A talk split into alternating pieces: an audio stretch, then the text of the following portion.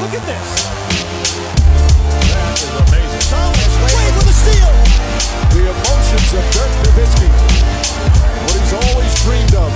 Hoping to have another chance after the bitter loss in two thousand six. Watch the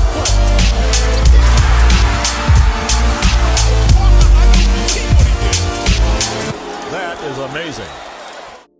Hallo und willkommen zu Gut Next, dem deutschen Basketball-Podcast im Internet. Mein Name ist André Vogt, ja, und ich begrüße euch zu einer neuen Folge unseres kleinen, aber feinen Basketball-Podcast heute mit dem Fragen-Podcast am Freitag. Und ich sage direkt vorweg, ich habe versprochen, zwei Teile, kann sein, dass zwei Teile werden, kann auch sein, dass ein Riesenteil wird. Mal gucken, wie ich, wie ich drauf bin. Ähm, aber letzte Woche ist viel aufgelaufen, das habe ich jetzt mit rüber gerettet äh, in diese Fragen-Podcast. Ich kann auch neue Fragen von euch in dieser Woche rein und all die Fragen und vor allem auch all die Antworten. Ich glaube, deswegen seid ihr hier, sonst könnt ihr euch die Fragen selber stellen, werden präsentiert von Manscaped Punkt com. Und ich habe das viel zu lange ähm, nicht gemacht, dass ich ähm, quasi, äh, soll ich sagen, darauf hingewiesen habe, was Manscaped so unter Our Course auf ihrer äh, englischsprachigen Website äh, verewigt hat, nämlich das Thema Hodenkrebs. Ich weiß, schweres Thema, aber... Und ich weiß von der Marktforschung, dass hier eine ganze Menge Männer zuhören ähm, und, und junge Männer auch vor allem. Das ist aber ein Thema, mit dem wir uns alle nicht so auseinandersetzen wollen, weil wir denken, da unten rum denken wir ja an andere Sachen. Ja, kann man auch, von mir ist auch neunzig Prozent der Zeit, aber die anderen zehn Prozent sollte man mindestens drüber nachdenken, was denn passieren kann, was dann vielleicht äh, nicht so geil ist. Und da gehört Hodenkrebs dazu. Und natürlich gibt es immer hier den Movember, wo sich alle in Schnürres stehen lassen und jeder sagt, ja Mann, das ist wahnsinnig wichtig, darüber nachzudenken, was da untenrum vielleicht bei Männern falsch läuft. Aber ist ja nicht nur so, dass man im November jetzt krank werden kann äh, oder Sachen da verpassen kann. Von daher, checkt doch mal ähm, mit eurem Hausarzt, das will ich einfach mal sagen. Zum Hausarzt gehen und sagen, hier, ich habe da so einen windigen Podcast gehört, da ging es eigentlich um Basketball, aber der hat angefangen über Hoden zu reden. Ja, ich will das auch gar nicht großartig erklären, Herr Doktor. Können wir unten mal kurz mal gucken, ob da alles okay ist. So, und das wäre, glaube ich, nicht nur mir wichtig, es wäre auch Manscaped wichtig, ähm, weil ne, Männerhygiene ähm, irgendwie bei denen auf der Fahne steht, aber eben auch Männergesundheit. Ähm, und wenn ihr dann auch denkt, ah, bevor ich jetzt aber zum Arzt gehe, ist ein bisschen peinlich, weil da unten sieht es aus, puh, dann vielleicht bei Manscaped Punkt com den Lawnmower fünf Punkt null sich sichern, weil, ich sag mal so, danach ist es sicherlich besser. Von daher, Code N E X zwanzig, wisst ihr, N E X X T, N E X X T habe ich gesagt, ja, zwei null, zwanzig Prozent auf alles, dreißig Tage Geld-Zurück-Garantie. Von daher, theoretisch könnt ihr sagen, ich habe einen Arzttermin, ich hole mir das Ding, ich gehe da einmal durch und dann schicke ich es zurück. Möchte nicht empfehlen, fände ich auch nicht so einen geilen Move, aber theoretisch ist es möglich und Free Shipping kriegt das sowieso. Von daher, geht zum Arzt. Ist wichtig. Und die Fragen von euch, die sind auch wichtig. Und deswegen heute auch ohne, ohne lange Vorrede, ist jetzt ein bisschen falsch, weil es gab eine relativ lange Vorrede, ähm, ran an eure Fragen. Und die erste kommt von Pö. Pö möchte wissen, welches Team wird deiner Meinung nach dem, nach, nach dem All-Star-Break am meisten Plätze nach oben gut machen und welches wird am meisten abrutschen? Also ne, die gute alte Frage, wer ähm, macht jetzt einen Run, ähm, die letzten dreißig Spiele, wer schießt in der Tabelle nach oben und wer versagt vielleicht elendlich und wird nach hinten durchgereicht. Ähm, das ist immer so eine Sache, wo man einfach ein bisschen gucken muss äh, auf verschiedene Geschichten. Und ich äh, rufe das nebenbei mal auf. Man kann natürlich B K R F sich angucken auf die Tabelle und sagen, ja, an dieses Team glaube ich nicht, das glaube ich nicht. Was man aber eigentlich aufrufen muss, ist tankathon Punkt com. Bei tankathon Punkt com ähm, eigentlich eine Seite, äh, wo es, wie der Name schon sagt, ne, um Tanking geht, dass man mal guckt, hm, ne, äh, wer hat denn jetzt die besten Lottery-Odds, zum Beispiel die, besseren, ne, die beste Chance auf den, den ersten Pick, den zweiten Pick et cetera. Ähm, aber in dem Fall gibt es eben auch dieses Remaining Schedule Strength und das heißt eben, man guckt, wie schwer ist eigentlich der Restspielplan und äh, inwiefern ist das denn gut für Tanking oder eben nicht gut für Tanking. Gut für Tanking heißt natürlich, wenn es ein schwerer Spielplan ist, ist ein leichter Spielplan, ist natürlich eher schlecht für Tanking. So, und da sehen wir ähm, zwei Namen, prominente Namen von Teams relativ weit vorne. An Platz eins, also der schwerste Spielplan der letzten sechsundzwanzig Partien, die Phoenix Suns. Zweitschwerster Spielplan, die Milwaukee Bucks. Das ist natürlich keine exakte Wissenschaft. Wir wissen nicht, wer verletzt sich äh, bei Team A, Team B. Ähm, inwiefern gibt es dann doch mal am Ende der Saison D N P-Rest, also ne, wo Spieler rausgenommen werden, äh, wo wir vielleicht mal eine Verletzung vielleicht vorgetäuscht, mit einem gelben Schein irgendwie dieses, ähm, ne, diese Regel der Liga umgangen, dass man da eigentlich immer aktiv sein muss. Ähm, Das müssen wir mal abwarten, aber Phoenix und Milwaukee, da, das sind schon schwere Geschichten. Äh, natürlich, die beiden, die wollen mit Dampf in die Playoffs. Bei Phoenix ist es ja auch nochmal eine andere Geschichte als bei den Bucks. Ne? Die müssen, die wollen natürlich gucken, dass sie vorne da äh, Platz zwei sich erstmal sichern. Ähm, aber vor allem wollen sie sich als Team finden, offensiv wie defensiv. Ähm, und danach äh, kommen so Teams San Antonio, Utah, Sacramento, Portland, Charlotte, die Lakers an Rang acht.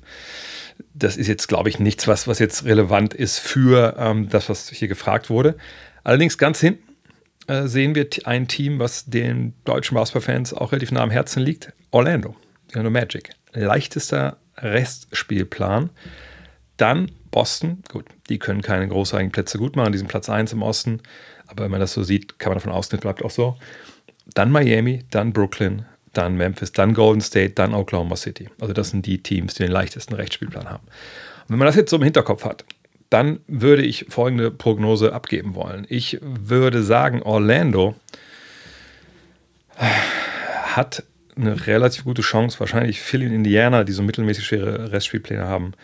Äh, wohl Philly hat, glaube ich, sogar, das muss man nachgucken, dass ich das jetzt falsch erzähle, weil Philly habe ich oft so nicht ganz auf dem Schirm, weil ich denen nicht mehr so viel zutraue. Ah, die haben ein Top zehn äh, Restspiel, also Schwierigkeitsgrad. Also ich würde erwarten, waren das Orlando, ähm, Indiana und Philly, ich weiß nicht, ob sie den, den Tiebreaker haben, aber die sind ja so nah beieinander, dass ich denke, Orlando kassiert die beiden noch, dann Orlando Fünfter. Das würde heißen, direkte Playoffs. Das finde ich dann schon ganz eklatant. Sonst, ehrlich gesagt, darunter so Miami. Miami könnte natürlich auch nochmal einen Sprung machen. Ähm, Letztes Jahr haben sie ja da einen ziemlichen Marsch noch hingelegt. Ah, Miami, wahrscheinlich bin ich eher bei Miami, oder? Und Miami weiß man aber auch nicht. Sag mir Orlando und Miami. Ich glaube, die beiden marschieren noch an Philadelphia und Indiana vorbei. Die sind direkt beieinander auch. Also die beiden würde ich sagen, dass die dann nach vorne gehen. Dann würde man sagen, ja, Philly und Indiana, die werden wahrscheinlich eher nach hinten durchgereicht. Und wenn ich mich für ein Team hier entscheiden müsste im Osten, dann ist es wahrscheinlich Philly, weil ich einfach nicht weiß, wann Joel Embiid zurückkommt äh, und inwiefern dann vielleicht irgendwann auch, wenn man weiß, er kommt nicht zurück, dann auch so dieses Mindset dann so ein bisschen ja, getrübt wird. In Western Conference, na gut, in Western Conference weiß ich nicht, ob man überhaupt irgendwie auch nur halbwegs ähm, vernünftig irgendwas zu sagen kann, denn das ist so unheimlich eng beieinander. Jetzt nicht unbedingt ähm, alles komplett, aber überlegen, Minnesota neununddreißig Siege, Oklahoma City achtunddreißig, sechsunddreißig für die Clippers, siebenunddreißig für Denver. Die vier werden die ersten vierunddreißig ausmachen. Da sehe ich niemanden oben mit reingerätschen. Also nicht New Orleans, auch nicht Dallas, auch nicht Phoenix, auch nicht Sacramento. Ähm, das ist aber so, jetzt mal, die, die nächste Gruppe. Dahinter kommt noch Lakers. Also die Lakers haben dreißig Siege, dann Sacramento zweiunddreißig, Phoenix und Dallas dreiunddreißig, New Orleans vierunddreißig. Da könnte natürlich eventuell noch, also da wird sich eine Menge verschieben. Ähm, allerdings sehe ich jetzt da irgendwie nicht. Ich meine, Dallas hat noch ein relativ leichtes Restprogramm, aber ich denke jetzt auch nicht, dass sie dann diese vier Siege Rückstand, die sie auf Denver haben, einholen, auch wenn man davon ausgehen kann, dass Denver natürlich wenn man nach oben schaltet jetzt. Und ich glaube, die ersten vier sind soweit gesetzt im, im Osten, äh, dann die nächsten vier eigentlich, ich will nicht sagen eigentlich auch, aber jetzt bei LeBron wissen wir, wie es mit dem Fuß ist, wie lange das jetzt braucht. Ähm, sagt Lakers mit dreißig Siegen, dann Golden State mit achtundzwanzig. Dahinter Utah, Houston, Memphis, Portland und, und San Antonio, die sehe ich alle nicht oben reingerätschen. Von daher, äh, äh, nee, ich glaube im, im Osten. Also wenn wir davon reden, dass Denver eventuell noch Platz eins kommen kann, äh, was mir jetzt keine große Überraschung wäre, weil ich denke, das ist der Meister, die können nochmal einen Schritt oder mehrere Schritte zulegen. Die, die liegen so im Mittelfeld, was die Schwierigkeit angeht. Äh, Sagen wir Denver. Denver traue ich den größten Sprung zu. Und dann aber einen großen Sprung nach hinten sehe ich im Westen eigentlich gar nicht. Bei, bei gar keinem Team, ehrlich gesagt. Alexander Sieger fragt, nach Naz Reid und Jaden McDaniels hat nun auch Mike Conley für deutlich weniger Geld unterschrieben, als er auf dem Markt hätte bekommen können, um bei den Timberwolves zu bleiben. Sind die Chaosjahre für uns Minnesota-Fans jetzt vorbei und kann sich auf Dauer eine Winning-Culture etablieren? Wie schätzt du das ein? Ähm, Ja gut, eine Winning Culture kann sich ja immer etablieren. Ähm, da, da muss man ja nicht warten. Also ne, wenn, wir, wenn ein Team sagt, wir wollen morgen anfangen, eine Winning Culture zu etablieren, dann klappt das sicherlich nicht von heute auf morgen, dass man direkt da ist. Aber wenn man damit anfängt, dann hat man auch die Chance, das zu tun. Ähm, was natürlich jetzt in, in der mittelfristigen Zukunft, langfristigen Zukunft kann man ja nicht drüber reden, äh, in der Regel in der N B A äh, sich darstellt, ist aber natürlich, dass du Rudy Gobert nächste Saison noch hast, danach deine Spieleroption über siebenundvierzig Millionen, da würde ich jetzt aus heutiger Sicht vielleicht sogar darauf tippen, dass er dann mit dreiunddreißig die vielleicht sogar zieht. Also sagen wir, er hat noch, sagen wir zwei Jahre, er hat zwei Jahre noch Vertrag. Ähm, Towns ist noch längerfristig gebunden, dessen neuer Vertrag beginnt ja erst kommende Saison. Conley hat dann noch zwei Jahre nach, der, nach dieser Spielzeit. Anthony Edwards, erster richtiger Vertrag, beginnt ja dann auch äh, zwanzig vierundzwanzig. Naz Reid ist wie bei Gobert, eins plus eins. Und Jaden McDaniels trägt auch den neuen Deal dann ab der nächsten Saison, ist dann sogar fünf Jahre, glaube ich, gebunden. Ähm, von daher, das ist Stabilität zumindest im Kader. Aber Stabilität im Kader, das zieht ja nicht unbedingt eine Winning Culture nach sich. Ich meine, es ist ein Vorteil, wenn man ähm, zusammensteht, sich kennt, sich einspielt, äh, wenn der Trainer, das Front Office stabil sind. Das sind natürlich alles Sachen, die eine Winning Culture helfen. Aber es ist nicht so, dass man einfach wild Spieler zusammenwürfeln kann und sagen, also jetzt habt ihr alle Verträge bekommen, jetzt machen wir mal eine Winning Culture. Äh, ich meine, fragt mal die Nets, wie das funktioniert hat mit der Winning Culture, mit den Verträgen, mit den Stars, die sie da geholt haben. Also ich sehe das auf einem guten Weg, sonst würden sie dieses Jahr auch nicht so einen guten Basketball spielen. Ich glaube, wenn man das Team spielen sieht, hat man auch ein, äh, ein gutes Gefühl. Ja, das, die haben einen guten Vibe, das glaube ich, kann man durchaus so sagen. Ähm, aber wie gesagt, mit den Culture gehört ein bisschen mehr dazu. Ne? Du brauchst ein Trainerteam, du brauchst äh, Leader. Das muss alles äh, zusammenpassen. Keine Ahnung, es kann sein, dass sie alle Verträge haben und äh, was ich, nächsten Sommer bricht eine riesen Diskussion darüber los, wessen Team es eigentlich ist, Karl Anthony Towns oder Anthony Edwards auf einmal. Und dann kann das alles wieder kaputt sein. Ähm, von daher, guter Weg. Ähm, ne, man hat ja vielleicht auch mit, mit Monty Morris noch jemanden, den man weniger noch halten möchte. Als Backup-Point Guard, der auch, glaube ich, nochmal auf so ein Team beruhigend einwirken kann oder so, ein, so eine Konstante ist, die Mike Conley ja auf jeden Fall auch ist. Deswegen haben sie ihn auch verlängert. Ähm, aber wie gesagt, solche Sachen passieren nicht von alleine, nur weil Leute vielleicht längerfristig vertraglich an eine Franchise gebunden sind. Aber alles deutet in die Richtung, dass sie da auf einem guten, guten Weg sind. Yannick fragt, ich würde gerne deine Meinung zu den Charlotte Hornets wissen. vier zu null, also vier Spiele in Folge gewonnen und dabei super Trades abgewickelt, Williams, Curry und Micic. Dazu der Abgang von Hayward, der viel gekostet, aber wenig gebracht hat. Bald kommt noch wieder äh, LaMelo Ball zurück und verstärkt das Team. Ähm, vielleicht mal zu Gordon Hayward. Ähm, naja, Gordon Haywards Vertrag äh, läuft ja aus im Sommer. Also ist, man ist jetzt nicht losgeworden, sondern man hat ihn halt nochmal getradet. Ähm, ne, das ist ja auch gut. Ähm, dass man das vielleicht auch gemacht hat, ähm, weil jetzt hat man natürlich Minuten frei und ist ja noch ein brauchbarer Spieler. Hat dem Spieler sich auch damit Gefallen getan, ihn zu traden. Oklahoma City kann den ja auch sehr, sehr gut gebrauchen. Ähm, von daher, ja, aber die haben sich nicht, nicht losgeworden. Das war jetzt ja keine, keine Altlast, die irgendwie äh, da jetzt noch Jahre auf den Büchern ges- gesessen hätte. Und es glaube ich auch kein Stinkstiefel, was man von ihm weiß. Die vier Siege waren, ich äh, lese es mal vor, die waren gegen äh, die Grizzlies, gegen die Pacers, gegen die Hawks und gegen die Jazz. Jetzt nicht die ähm, Creme de la Creme. Davor hatte man auch eine ziemlich lange Niederlagenserie, das waren es acht, neun Spiele, glaube ich. Ähm, von daher ist man froh, wenn man Spiele gewinnt. Äh, und es ist auch einigermaßen erstaunlich, dass diese Spiele gewonnen haben. Ähm, aber äh, also ich sehe jetzt bei den Hornets nicht großartig irgendwie ähm, soll ich das sagen? Also ich sehe jetzt nicht einen großartigen Umbruch oder sowas. Die Trades, ich gucke mal kurz die, die, diesen Boxscore von Spiel gegen Utah an, äh, von, von heute Nacht oder gestern Nacht. Ähm, ich meine, klar, äh, Brandon Miller spielt momentan sehr, sehr gut. Der geht ein bisschen unter im, im Rookie, äh, in der Rookie-Diskussion. Sonst sind es halt die Jungs, die, die Vollgas geben. Grant Williams hat einen guten Tag erwischt. Ähm, ja, also wie gesagt, ich weiß nicht, was das großartig sagen soll. Jetzt muss man mal abwarten, wie es weitergeht, wo die Reise dahin geht, auch mit der Draft. Uh, Micic, denke ich nicht, dass der jetzt großartig uh, Unterschied macht. Curry ist eine tolle Geschichte, dass sie den geholt haben. Uh, Williams kann entweder selber funktionieren oder man schickt ihn nochmal irgendwann weiter. Das war zumindest waren das Trades, die, uh, die Sinn gemacht haben. Ja, aber ich würde jetzt nicht sagen, vielleicht zurückgehen auf die erste Frage heute auch, dass die Hornets jetzt uh, einen Run machen bis zum Ende der Saison noch ein paar Teams überholen. Ich denke, das ist ein schönes Zwischenhoch, aber die richtigen Die richtig wichtigen Entscheidungen, die stehen dann im Sommer an oder die nächsten Sommer, denn das ist auf jeden Fall ein mehrjähriges Projekt auf jeden Fall. Daniel Boschmann hat sich sehr kurz gehalten, er fragt nur nix, Punkt, E C Fs, Fragezeichen, also nix, Eastern Conference Finals.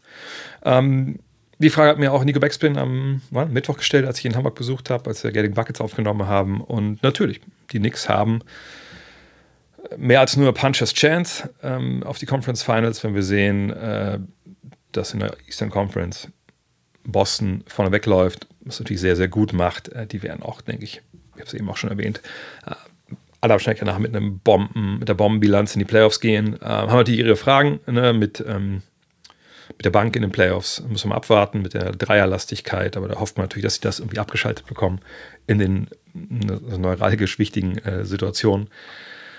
Cleveland, hm. haben wir in den Playoffs noch nicht wirklich gesehen, dass die ähm, da so einen extra Gang haben, dann müssen wir mal abwarten. Milwaukee, gut, ich glaube, über kein Team wurde bis die Saison mehr diskutiert, abseits der Lakers vielleicht. Ähm, und dann kommt schon die Knicks. Von daher, also Stand jetzt, haben sie Heimvorteil. Gut, es sind zwei Spiele, zwei Siege vor Philly, zwei Spiel, Siege vor Indiana. Ich rechne mit, dass Philly, wie gesagt, bis man da unten noch trendet, je nachdem, was mit Embiid ist. Also muss ja das Ziel sein für New York, zumindest das zu erreichen, Heimvorteil. Traditionell äh, in den Playoffs äh, vier gegen fünf, ne, diese erste, erste Rundenserie, verliert der vierte Seed, äh, ich glaube, knapp fünfzig Prozent der Zeit. Ähm, da möchte man natürlich, wenn es geht, irgendwie nicht hin. Dafür müsste man eben dann Milwaukee oder Cleveland einholen. Cleveland natürlich momentan einen exzellenten Lauf. Ähm, ist es realistisch, die einzuholen? Ist es realistisch, die, die Bucks einzuholen? Ähm, und da müssen wir natürlich ein bisschen abwarten, was jetzt mit, ähm, mit Julius Randle ist. Wann kommt der zurück? Äh, was ist dann mit den Neueinkäufen, wenn alle dabei sind? Finden alle ihre Rollen? Das kann natürlich ähm, dann stellenweise hinten raus sich ein bisschen so darstellen, dass man vielleicht nicht genug Zeit hat, dass man das dass alles so zusammenkommt. Ne? Ähm, also Anunoby ist ja auch gerade raus. Bei dem war der Stand am achten Februar, aber auch drei Wochen. Ne, da sind wir jetzt bald, hoffen wir, dass er dann Anfang äh, März zurückkommt. Bei Randall wurde am ersten Februar gesagt, er braucht zwei bis drei Wochen. Da sind wir eigentlich jetzt schon. Und Mitchell Robinson ist raus. Da müssen wir abwarten, was nächste Saison passiert. Aber wenn Randall und Anunoby zurückkommen, wenn die fit sind, ne, sie haben natürlich äh, neue Leute geholt mit Bogdanovic ähm, und mit Burks, dann ist das eine tiefe Truppe, ist eine gefährliche Truppe und eine Truppe, die eben nicht das Problem hat, das sie hatten, als wir da waren mit dem, mit dem Gut Next Trip, als Jalen Brunson der Einzige wirklich war, der mit dem Ball was anfangen konnte, gegen eine bisschen kompetentere Verteidigung.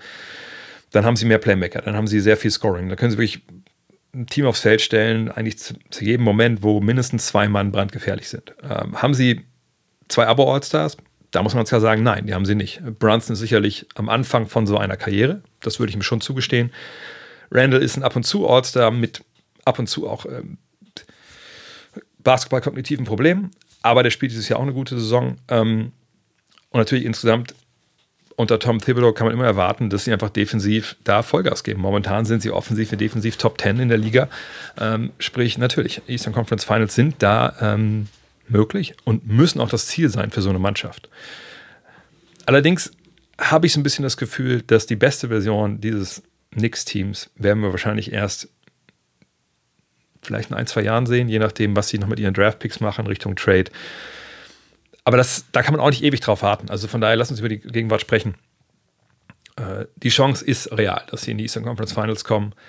Aber ich glaube, die Grundvoraussetzung dafür ist, dass Milwaukee sich nicht findet. Ich glaube, wenn Milwaukee sich findet, mit der Qualität, die die haben, mit den beiden Abo-All-Stars, die die haben, und ich weiß auch, dass Damian Lillard kein defensiver All-Star ist, dann, glaube ich, ist Milwaukee einen Tucken stärker. Aber wenn es jetzt darum geht, würde ich die, die Cavs äh, oder äh, die Knicks favorisieren, würde ich sagen, da würde ich die Cavs favorisieren. Und wenn ihr mir jetzt sagt, ja, aber was denn mit der ersten Playoff-Runde, wenn überhaupt die Knicks gegen die Cavs spielen, dafür müssen die ja Zweiter und Dritter werden, ähm, da muss ich sagen, sagen, Stand heute würden sie ja gegen Philly spielen, würde ich sagen, klar, es gewinnt New York ohne Embiid. Mit Embiid sieht es ganz anders aus. Ähm, wenn es eine Sache wird, wo man vielleicht gegen Indiana, gegen Orlando, gegen Chicago, Atlanta spielt, würde ich auch klar äh, den Knicks den Vorrang geben. Und nein, ich hate ihn nicht gegen Trae Young, sondern das ist eine bessere Mannschaft. Allerdings gibt es da natürlich diesen Roadblock, wie gefühlt jedes Jahr seit der Bubble, Miami.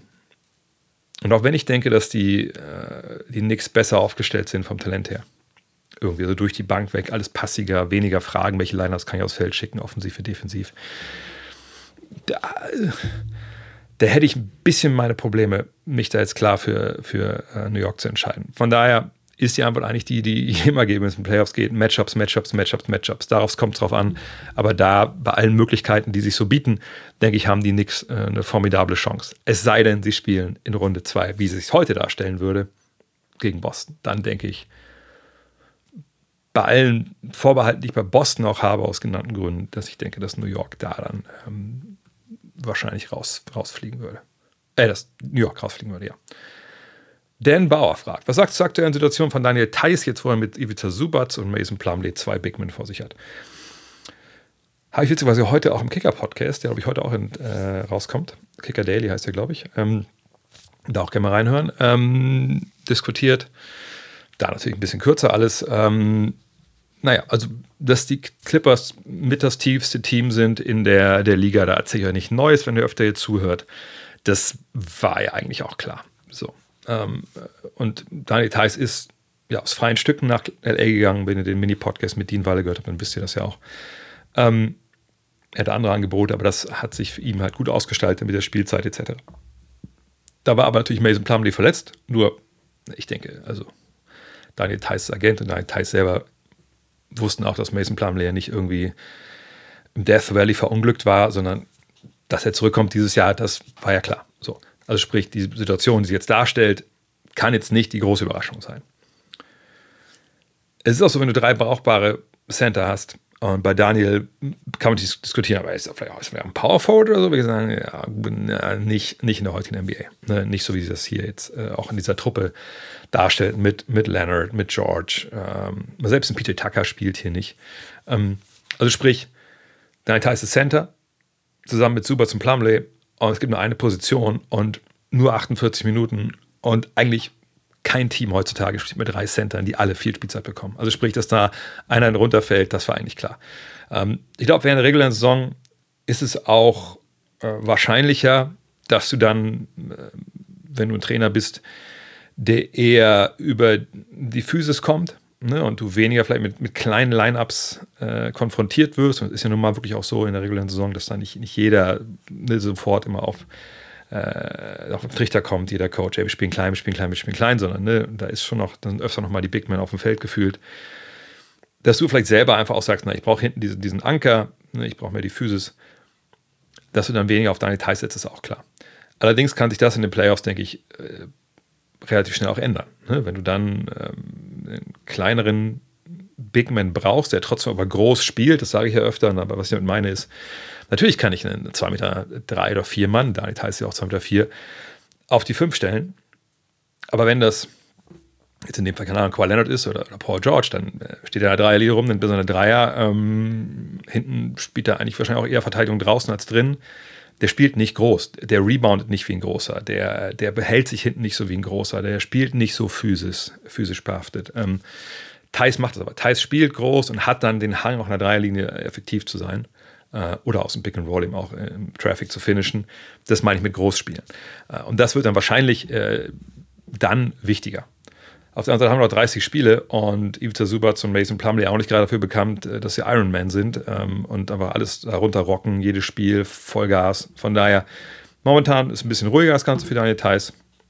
Mein Gott, aber seine Zeit, glaube ich, wird kommen. Ich denke, Daniel Theis wird sehr, sehr wichtige Minuten noch spielen für, für die Clippers und ähm, von daher ist die Situation momentan vielleicht nicht hundertprozentig befriedigend, weil jemand ist, der immer gerne spielen will, aber vollkommen nachvollziehbar. Und äh, das ist auch so ein Punkt, wovon wir immer sprechen, wenn wir sagen, hey, wenn du erfolgreich sein willst als Mannschaft, ähm, dann müssen verschiedene Teile und Spieler Opfer bringen. Und in dem Fall bringt jetzt auch äh, der gute Daniel Theis Opfer. So, und an der Stelle jetzt einmal eine kurze Werbung. Kommt zusammen. Über Yasio habe ich euch schon ein paar Mal was erzählt. Ähm, Aber ich werde nicht müde, die anzupreisen. Warum? Weil das für mich einfach ein unverzichtbares Werkzeug ist auf meiner Reise zurück zu einem Körper, der einfach mal über ein paar Jahre, Jahrzehnte ehrlich gesagt auch, in Game Shape war. Und ich bin jetzt ja, habe ich schon ein paar Mal erwähnt, glaube ich, von hundertfünfzehn Kilo runter auf ne, achtundneunzig, achtundneunzig Komma fünf, wollen wir ehrlich sein. Und ohne Yasio wäre das nicht gegangen. Ich habe über das Tracking habe ich schon erzählt, ne, dass ich meine äh, Essen da rein tippe, äh, Rezepte von da rausnehme. Ist alles richtig, aber für mich war ein großer Punkt einfach auch, weil ich nun mal auch ein kleiner Nerd bin, wie ich halt Zahlen erheben kann. Und eben nicht nur morgens auf die Waage steppen, da hat die Yasio jetzt nicht so viel mit zu tun. Aber ich habe eben über mein Smartphone äh, alles connected, also ne, meine, meine äh, äh, smarte Waage, die dann die Ergebnisse reinfunkt, auch an Yasio. Yasio guckt, was habe ich eigentlich gegessen, wie viel habe ich mich bewegt, äh, an dem Tag. Ne, das funkt das Ganze auch hier in meinen Wubband zum Beispiel mit rein.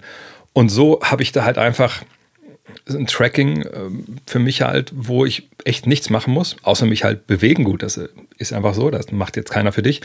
Aber äh, wo ich danach genau sehen kann, okay, so viele Schritte bin ich gelaufen, so viel Kalorien habe ich äh, verbrannt. Ne, ich, ich kann sehen, okay, äh, jetzt habe ich abgenommen, was ich in dieser Woche, wie viel Kalorien habe ich denn verbrannt? Äh, habe ich irgendwas gemacht oder anders gemacht, wenn es mal nicht funktioniert in der Woche?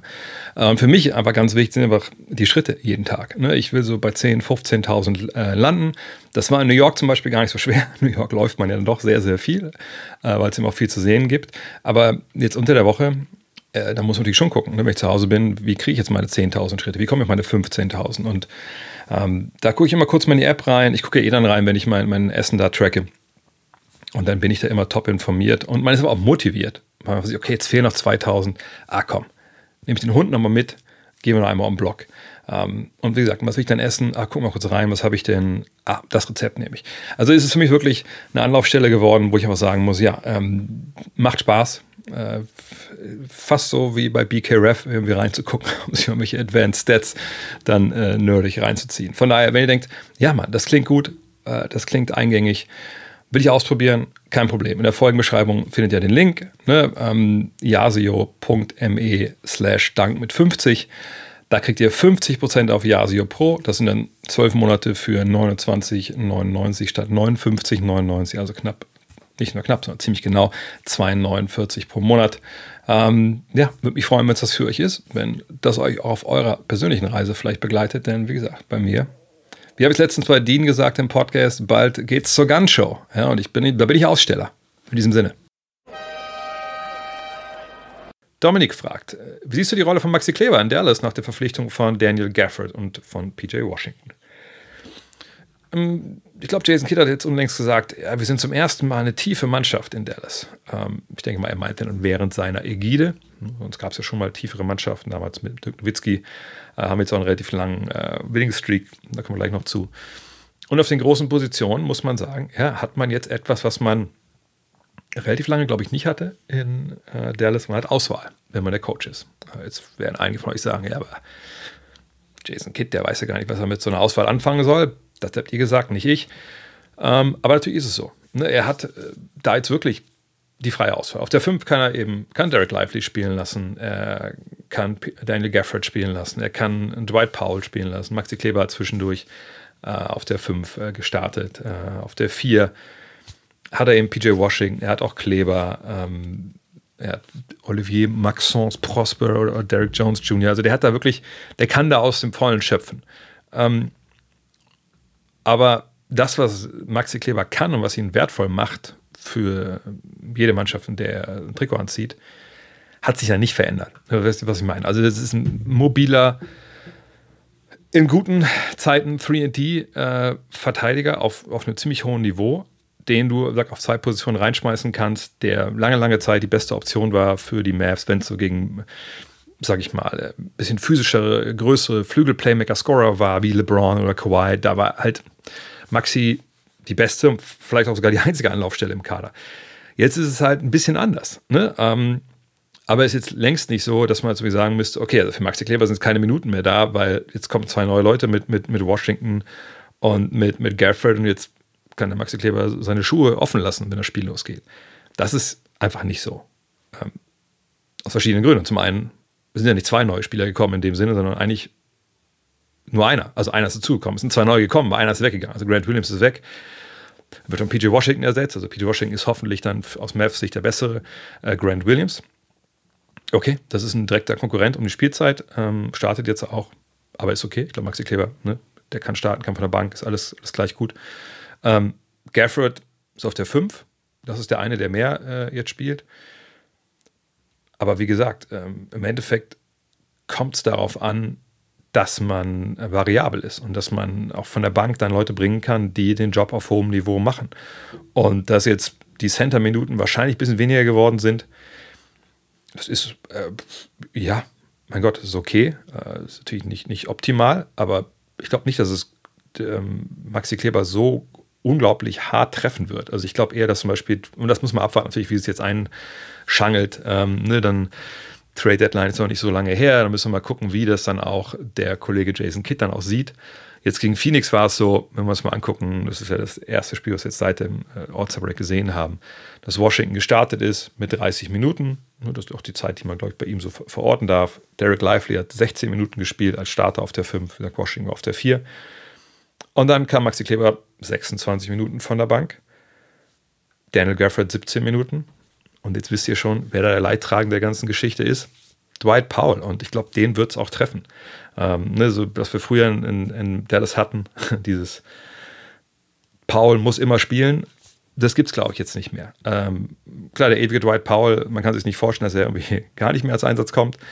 Aber ich würde schon sagen wollen, dass von den Dingen, die zum Beispiel Daniel Gafford kann, der kann alles, was er kann, besser als Dwight Powell. Also abrollen, vertikales Spacing, bisschen breiter, bisschen länger.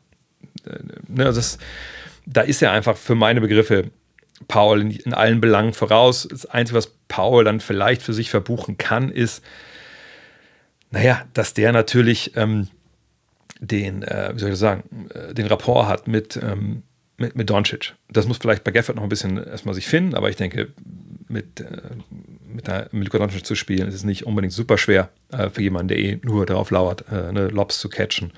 Von daher, äh, sagt Maxi Klebers Rolle, denke ich, ist ungefähr gleich die von Dwight Powell. Die wird sich. Vielleicht gibt es einen kanadischen Podcast, wo das eher besprochen werden sollte, aber ich, wie gesagt, ich, ich denke, wie gesagt, äh, Dwight Powell ist ja der Leidtragende.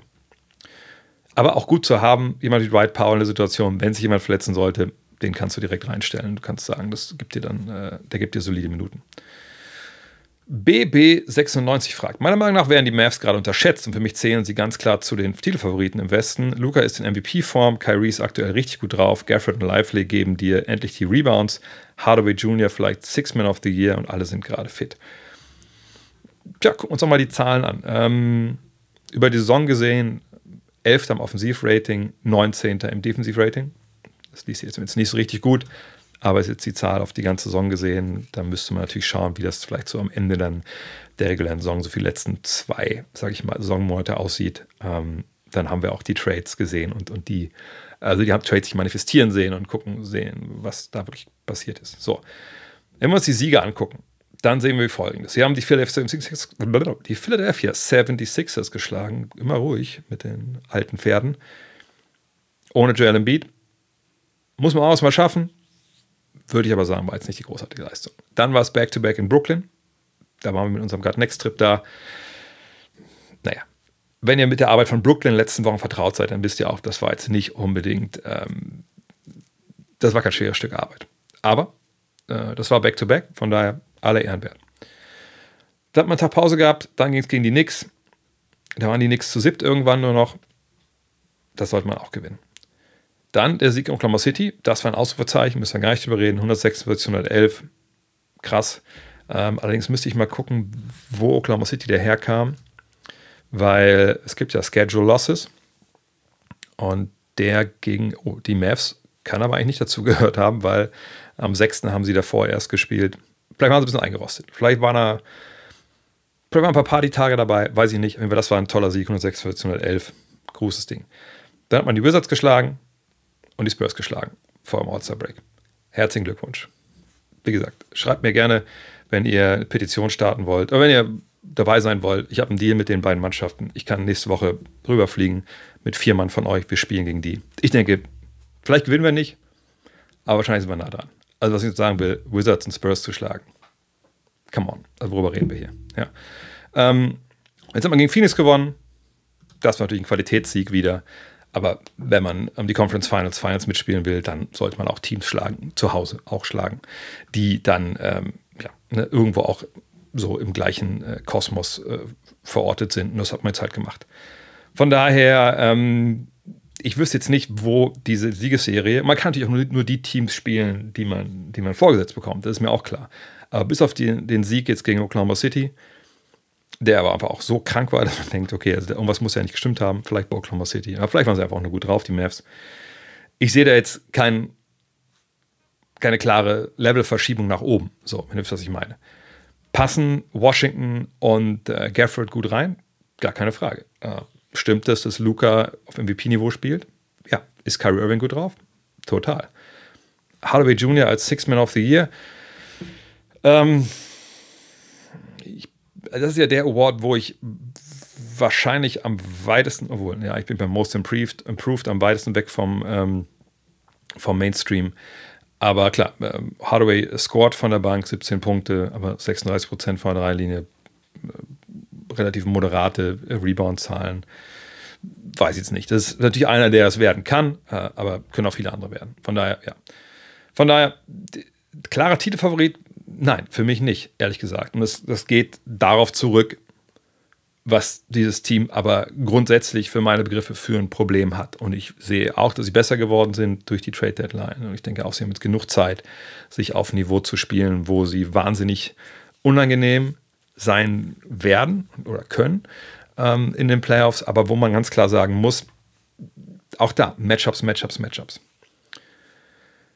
Das Problem ist aber, dass du mit Irving und Doncic einfach zwei Spieler hast, die beide den Ball in der Hand brauchen. Und ich weiß, dieses Jahr haben sie sich auch in vielerlei Hinsicht gefunden, dass man nicht mehr so diese, also die grundsätzliche Frage, okay, können die das zusammen, die muss man uns nicht stellen. Das sehen wir ja, dass sie das können. Aber ähm, man sieht aber auch, dass sie immer mal wieder phasenweise wieder dieses jetzt du, jetzt ich Ding verfallen.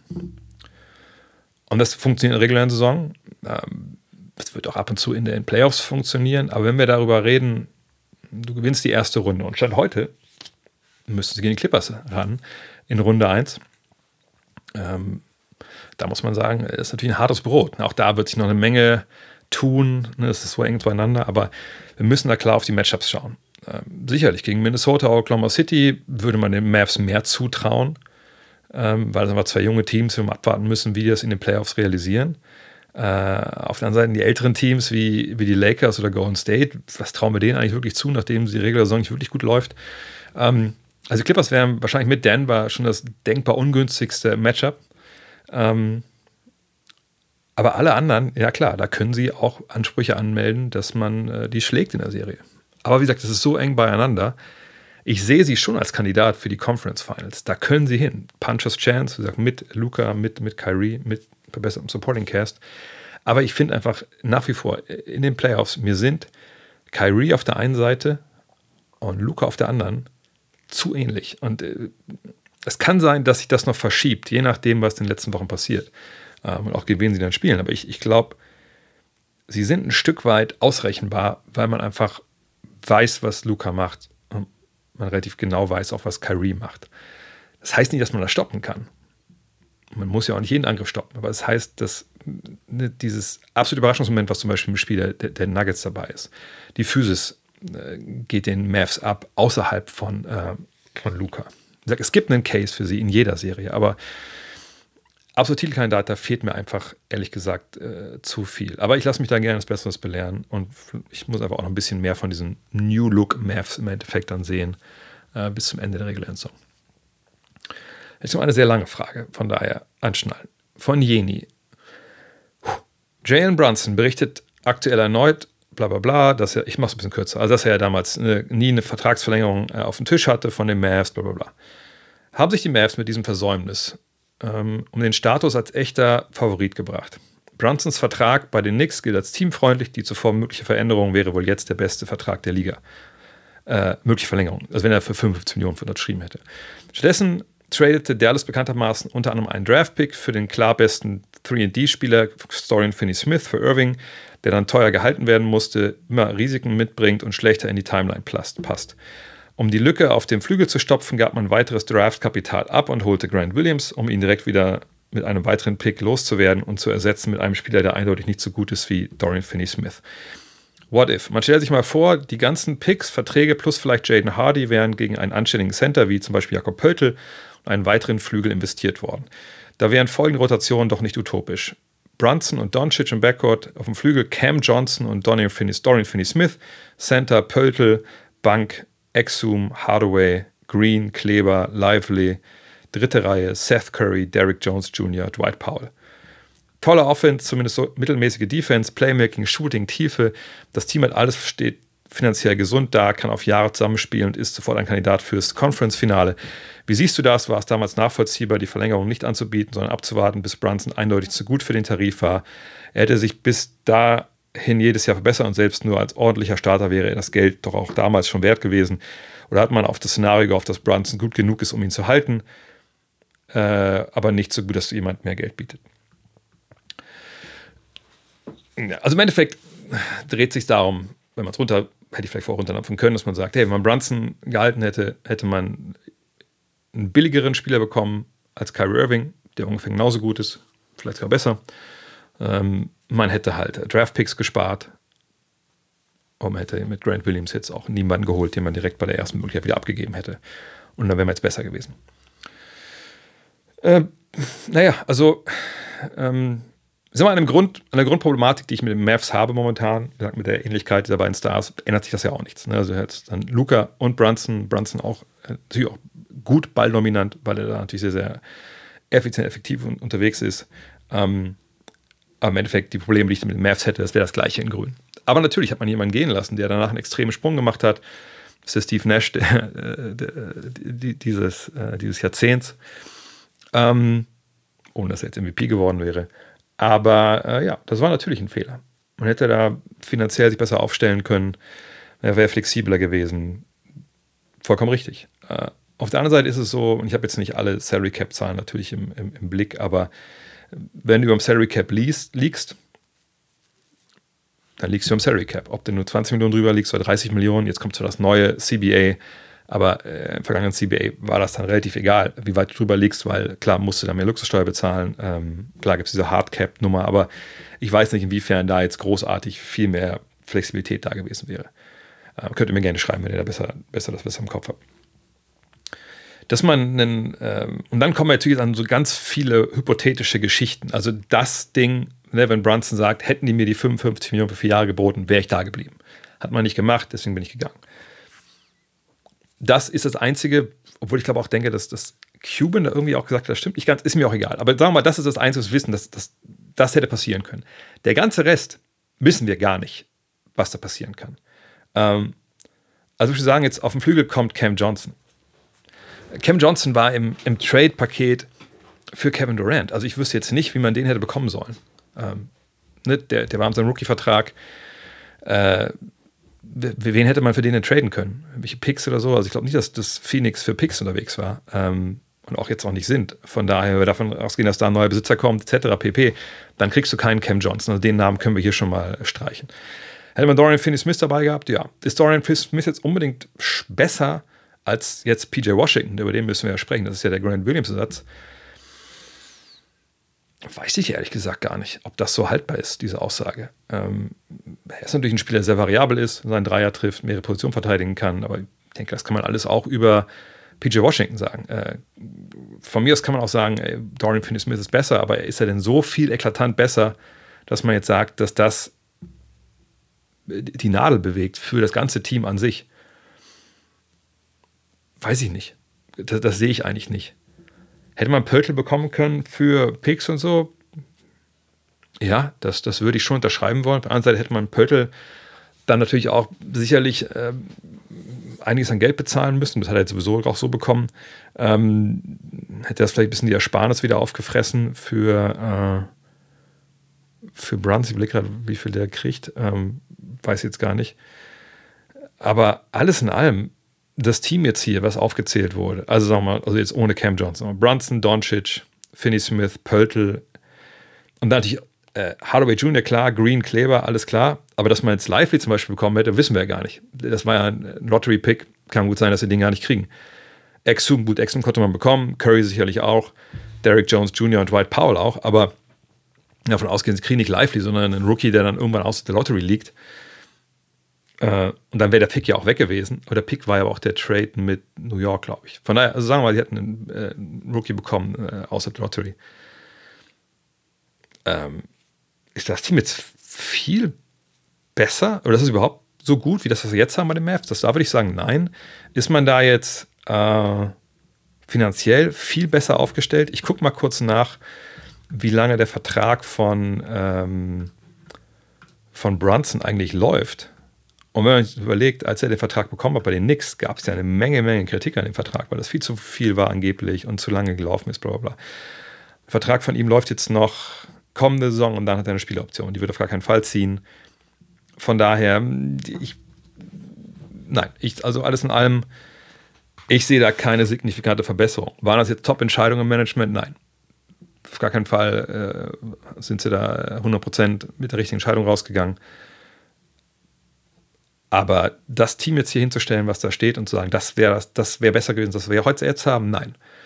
Sie hätten sicherlich ein bisschen mehr finanziellen Spielraum gehabt, aber ähm, ich glaube nicht, dass es viele Paralleluniversen gibt, wo die Mavericks das anders regeln mit Brunson, Brunson bleibt und sie dann äh, zum gleichen Zeitpunkt, wo wir jetzt hier in unserer äh, Erde sind, dass sie da signifikant besser sind, ehrlich gesagt. Wer hätte das gedacht, fragt. Auch wenn die Übergänge schwammig sind und Spieler sich für den Erfolg an Vorgaben halten und alles dafür geben et cetera, ist Erwachsenenbasketball vor allem in der N B A ja viel eher ein Players-Game als ein Coaches-Game. Welche Mannschaften, Klammer auf, Spurs, Warriors vermutlich, Klammer zu, waren am ehesten so zusammengestellt und haben so gespielt, dass man von außen vermuten könnte, dass der Coach mehr Anteil hatte als die Spieler? Beziehungsweise ist es denkbar, eine Mannschaft, Spieler, ich denke da eher an All-N B A-Niveau-Spieler oder knapp darunter zu sehen, die sich für den Erfolg komplett unterordnet und in dem fortschrittlichen Alter, bei N B A-Alter, sich in deren Spielweise leiten und verändern lässt. Beispiel D'Angelo Russell. D'Angelo Russell ist natürlich kein Spieler auf All-N B A-Niveau oder knapp darunter, aber egal. Er akzeptiert nur Catch-and-Shoot zu nehmen und nichts anderes mit dem Ball zu machen, vor allem nicht in entscheidenden Momenten. Also so als Beispiel für einen guten Spieler, der sich dann einschränkt. Ähm, keine Mannschaft, ich will irgendwie vergessen, keine Mannschaft ist in den letzten, ich komme kurz nach, nicht, dass ich jetzt noch was falsch erzähle, aber ich würde erstmal das Unreine sagen, keine Mannschaft in den letzten, hm, weiß ich nicht, dreißig Jahren, ist Meister geworden, wenn sie sich nicht untergeordnet haben, wenn sie nicht Opfer gebracht haben, wenn sie nicht für ihren Coach gespielt haben. Das würde ich einfach mal so in den Raum stellen wollen. Ähm, einfach, weil Basketball nicht funktioniert, wenn du nicht als Mannschaft äh, einem bestimmten, ich glaube, man kann schon sagen, Ideal nachjagst, offensiv wie defensiv, wenn du eben nicht gewisse Abstriche machst. Jetzt kann man natürlich sagen, Moment mal, also Mannschaften wie zum Beispiel Denver vergangenes Jahr, die haben zwei klare Stars und der Rest waren Rollenspieler, die haben alle ihren Job gemacht. Das ist doch ein Anzeichen für eine Mannschaft, die top zusammengestellt war. Golden State äh, in den Jahren, äh, bevor Kevin Durant kam, jeder seinen Job gehabt. Das ist ja alles irgendwie richtig. Nur ähm, die allermeisten N B A-Spieler, wenn sie in der N B A ankommen, ähm, gerade die natürlich auch früh gedraftet werden, haben natürlich, also sagt, es gilt nicht für jeden, aber sagen wir mal, der Großteil hat an irgendeinem Punkt seines Lebens, wahrscheinlich auch meistens noch am College, dominiert. Oder wenn sie nicht dominiert haben, haben sie zumindest, ähm, wenn sie one and done waren, vielleicht eine Mannschaft, wo, wo es viele, viele gute Leute gab, äh, haben sie zumindest die Hoffnung gehabt, wenn ich in die N B A komme, dann, ähm, dann mache ich den nächsten Schritt, bla bla bla. Äh, also es ist eigentlich schon eingebaut, dass man als Basketballer, wenn er in der N B A ankommt, auf dem Weg schon irgendwo Opfer bringst. Und in der N B A natürlich dann auch nochmal on top, weil du relativ schnell auch dann vielleicht, wenn du nicht gerade ein Superstar bist, in eine Kategorie eingeordnet wirst und sagst, okay, du bist jetzt drei und D, du bist jetzt dich äh, Lead Guard, äh, der den Ball nach vorne schleppt und dann nimmst du halt Eckendreier. Ähm, die Spieler, die wir dann in der Kategorie verorten, okay, die haben äh, Opfer gebracht, sind dann natürlich meistens die, die eine größere Rolle hatten, als sie reinkamen ähm, und die aber nicht wirklich, sagen wir mal, gut ausgefüllt haben. Und dann ähm, wurden sie irgendwann halt dann richtig einsortiert oder zumindest haben sie eine Rolle bekommen, wo sie funktioniert haben. Und das, da gibt es ein gutes Beispiel bei Denver. Wenn ihr euch erinnert, als Aaron Gordon in die Liga kam, da war jemand, der eigentlich Orlando, ähm, also die Magic damals, retten sollte oder eine neue Ära führen sollte nach der Dwight Howard-Ära. Aber man hat man relativ schnell gemerkt, das ist für ihn so ein bisschen eine Nummer zu groß für die Skills, die er hat. Jetzt spielt er eine ganz andere Rolle äh, in Denver, die viel besser passt. Das ist ja die Frage, äh, sieht er das selber jetzt als Opfer, äh, die er da bringen musste, dass er eben nicht Pick and Roll spielen kann und nicht jedes Mal eins gegen eins gehen? Ähm, ich denke eher nicht, aber natürlich hat sich seine Rolle verändert. Ne? Golden State, ähm, also zum Beispiel in dem Jahr, als, als K D dann kam, wessen Team ist es, bla bla bla, ihr habt die Diskussion alle noch im Ohr. K D musste natürlich dann äh, sich da ein bisschen anpassen, die Warriors mussten sich ein bisschen anpassen.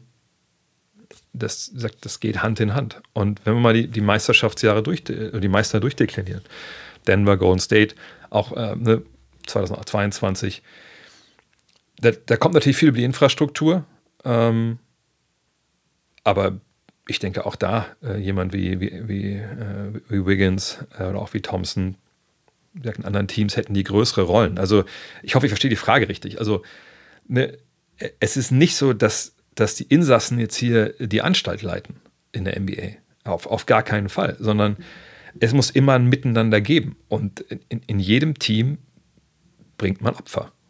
Punkt. Natürlich gibt es Superstars, die den Ball sehr, sehr oft in der Hand haben, die eine hohe Usage-Rate haben. Gar keine Frage. Ähm, aber in der Regel, wie gesagt, wenn nicht du immer fünf Mann hast, die aufs Feld gehen und eben vorher einen internen Vertrag unterschrieben haben, hey, wir machen das, was unser Plan ist, dann gewinnst du keine Spiele. Punkt. Und einfach rauszugehen. Giannis Antetokounmpo hat es letztens gut gesagt in so einem Interview mit, mit The Athletic, als er meinte, einfach rauszugehen offensiv und zu sagen, ich stelle jetzt einen Block für Damian Lillard und dann, dann, haben, dann hat keiner eine Chance hier. So läuft die Scheiße nicht. Das hat er auch genau so gesagt. Äh, ne, da, ist, da gehört eine Menge mehr dazu. So, ne, wie sich dann die Offensive auf der Weakside verschiebt, man vielleicht einen Brook Lopez dann zum Korb schneidet, et cetera pp. Das sind alles Sachen, die dazugehören. Also, und wenn man jetzt sagt, es ist eine Players League, wo die Spieler eine Menge Macht haben, gut, das ist, glaube ich, überall im Profisport so, ehrlich gesagt, aber wenn er daraus jetzt ableiten will, naja, aber die machen halt schon ihr eigenes Ding und also was der Trainer sagt, ist denen relativ viel Wumpe, da muss man sagen, nein, das ist einfach nicht so. Gibt es Spieler, die gewisse Sachen vielleicht nicht unbedingt annehmen, weil sie denken, natürlich, du hast fünfhundert Spieler als Trainer in der Liga gewonnen. Ich sehe auch, was die Analytics sagen und ich sehe auch, was ihr mir hier äh, auf den verschiedenen Videos von Synergy zeigt. Ich sehe das alles, ist mir aber scheißegal. I'm a do me. Natürlich, solche Spieler gibt's. Mit denen wirst du aber nicht Meister. Deswegen habe ich auch eine gewisse Aversion gegen manche Spieler. Nicht persönlich, aber einfach gegen die, deren Art, Basketball zu definieren und zu spielen. Und dann denke ich, mit denen wirst du auch nicht Meister. So, ähm, aber nochmal, das ist was, was du ja überall hast, aber grundlegend für Erfolg in einem Mannschaftssport, und ich ziehe es mal nur auf Basketball jetzt hier, ist eben, dass du eine funktionierende Grundlage, eine Infrastruktur, die du das immer hast, an beiden Enden des Feldes. Und die gibt nun mal der Trainer und der Trainerstab vor. Klar, eventuell in Absprache mit den Schutzbefohlenen, die die Trikots und die Hosen anhaben, weil die müssen es ja umsetzen, wenn die sagen, ja, ich weiß ich nicht, weiß ich nicht, fühle ich mich nicht wohl mit, wir Pick and Roll verteidigen, okay, keine Frage, dann ändert man das halt. Aber am Ende des Tages, die Infrastruktur, die Grundlage für den Erfolg, die wird vom Trainer definiert, vom Trainerteam definiert. Und wenn du die nicht hast, dann, ja, dann gewinnst du eben auch nichts. Ne? Du kannst auch die Grundlage haben, gewinnst auch nichts, ne? Gar keine Frage, das gibt es natürlich auch, wenn du nicht noch Talent hast. Aber es ist nicht so, dass es voneinander losgelöst ist und man sagen muss, es ist ein Players-Game und der Trainer, der guckt halt, dass irgendwie immer fünf Mann äh, da sind, dass der Spielberichtsbogen richtig ausgefüllt ist und dass er im Training mal einen Ball in die Halle rollt. Also so, so lese ich die Frage, so ist es wirklich nicht. Und Teams sind natürlich zusammengestellt nach der Prämisse, holen wir hier Leute rein, die zuhören, die Rollen akzeptieren, die das können, was wir brauchen. Und da werden Fehler gemacht. Ich glaube, Grant Williams war so ein Fehler von den Mavs zum Beispiel. Ähm, ich denke, der D'Angelo Russell ist öfter auch ein Fehler schon gewesen. So, und ne, das sind so Geschichten natürlich. Äh, aber am Ende des Tages, äh, jedes Team wird zusammengestellt danach, dass man Rollen besetzt haben muss im eigenen Kader.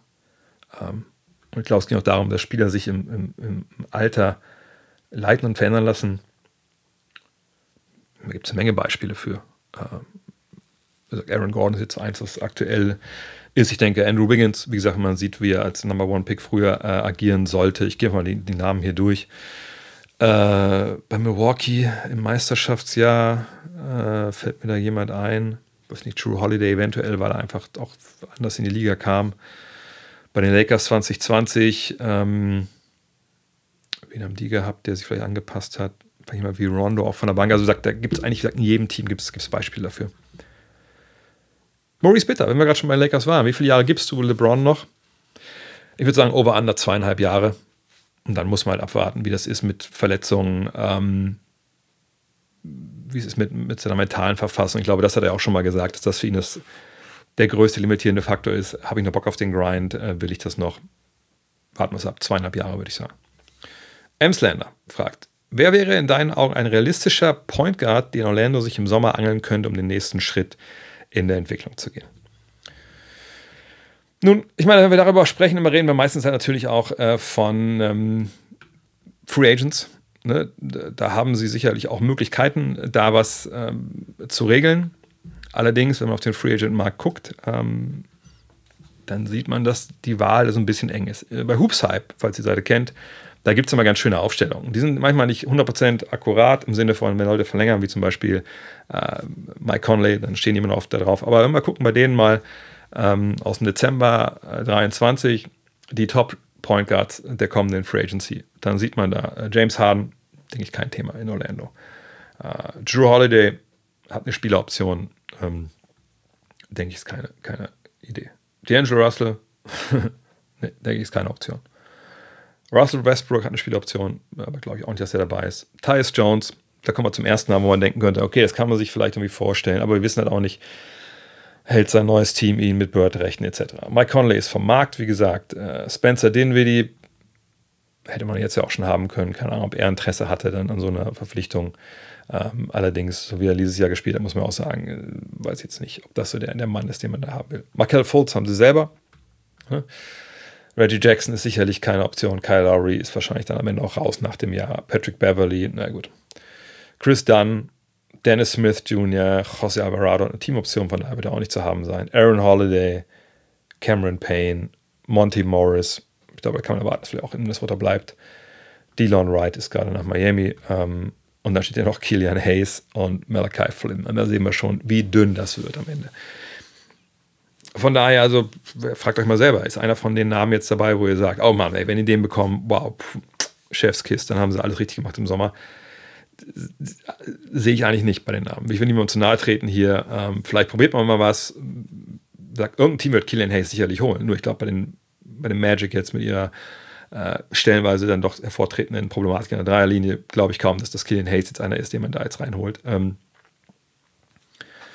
Also läuft es wahrscheinlich eher auf einen Trade hinaus oder so. Und da können wir einfach ganz schwer prognostizieren. Natürlich kann man jetzt wieder hervorragend Clickbait machen und sagen, ey, die müssen sich um Dennis Schröder kümmern et cetera.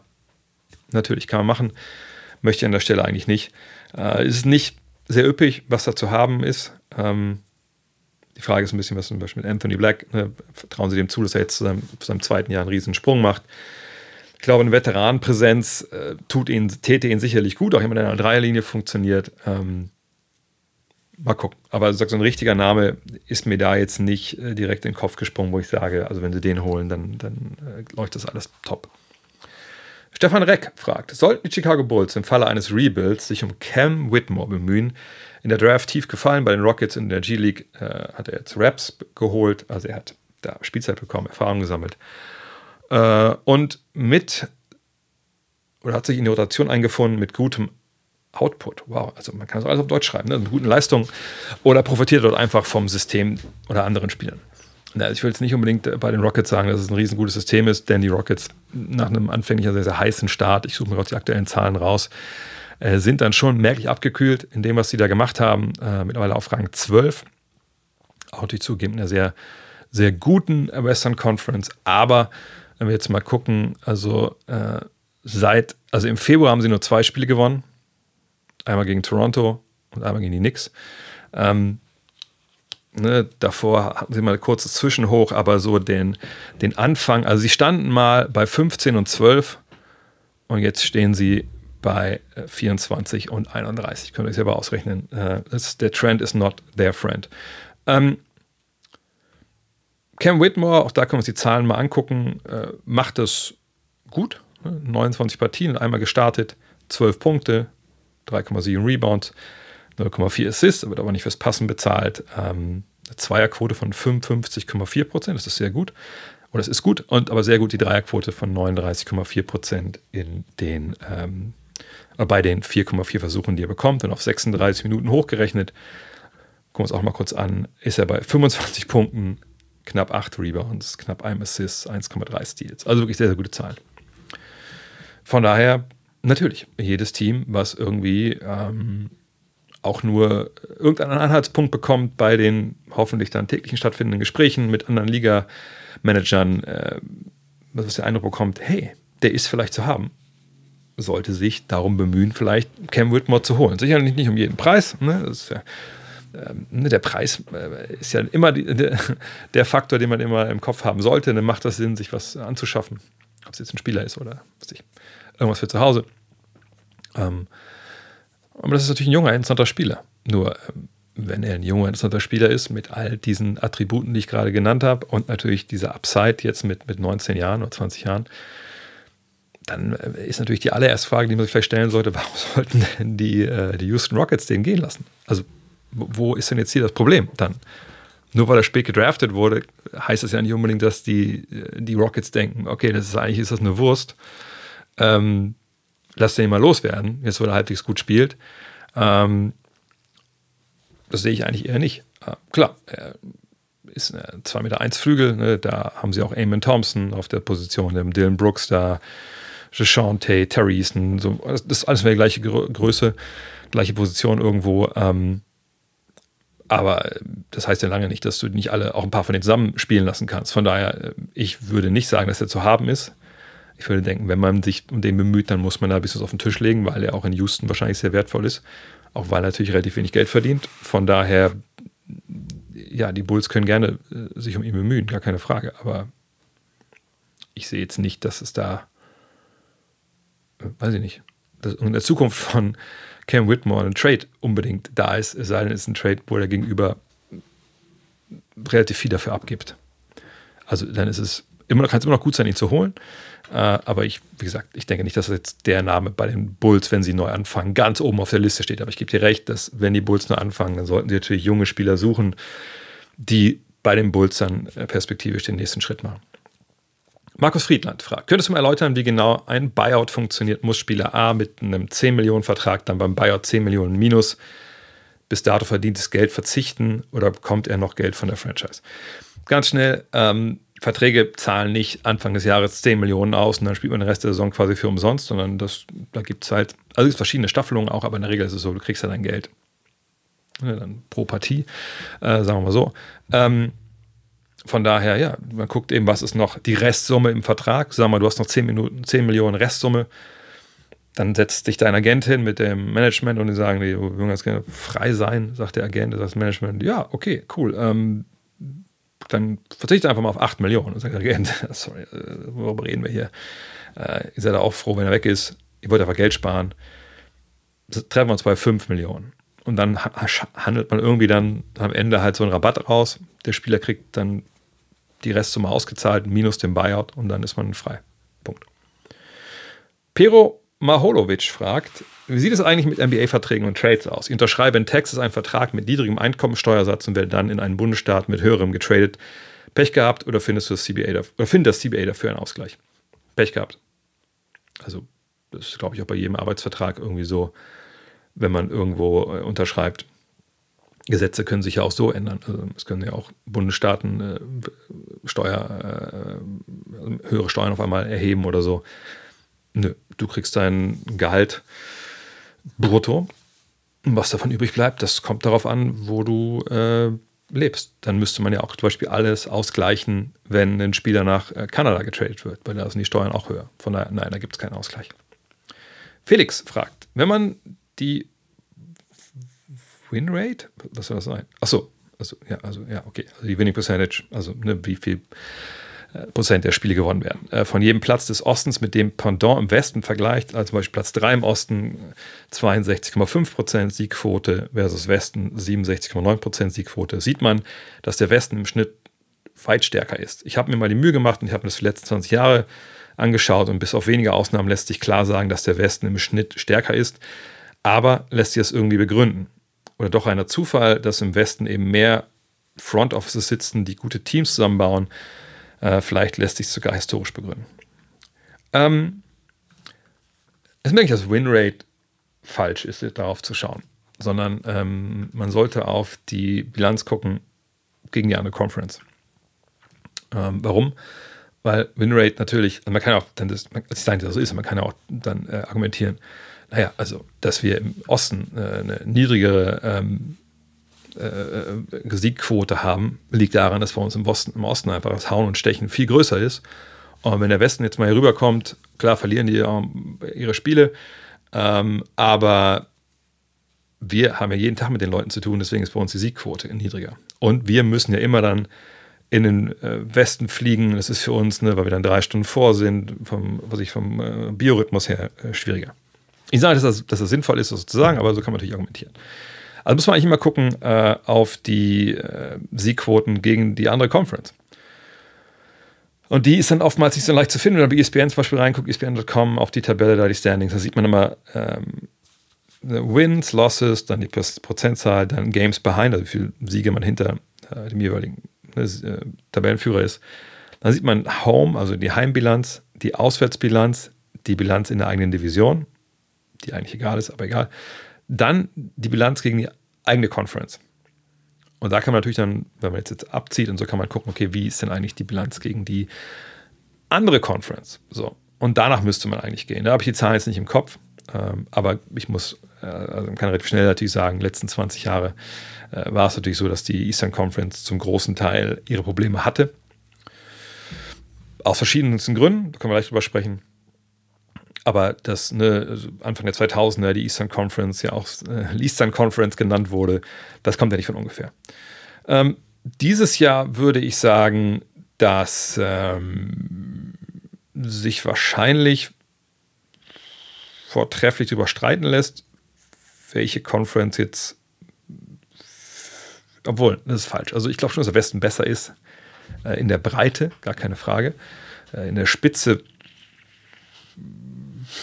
ja, ich meine, ist Boston natürlich momentan weit, weit vorne. Dahinter kommen aber auch Teams, die eine Menge Probleme haben.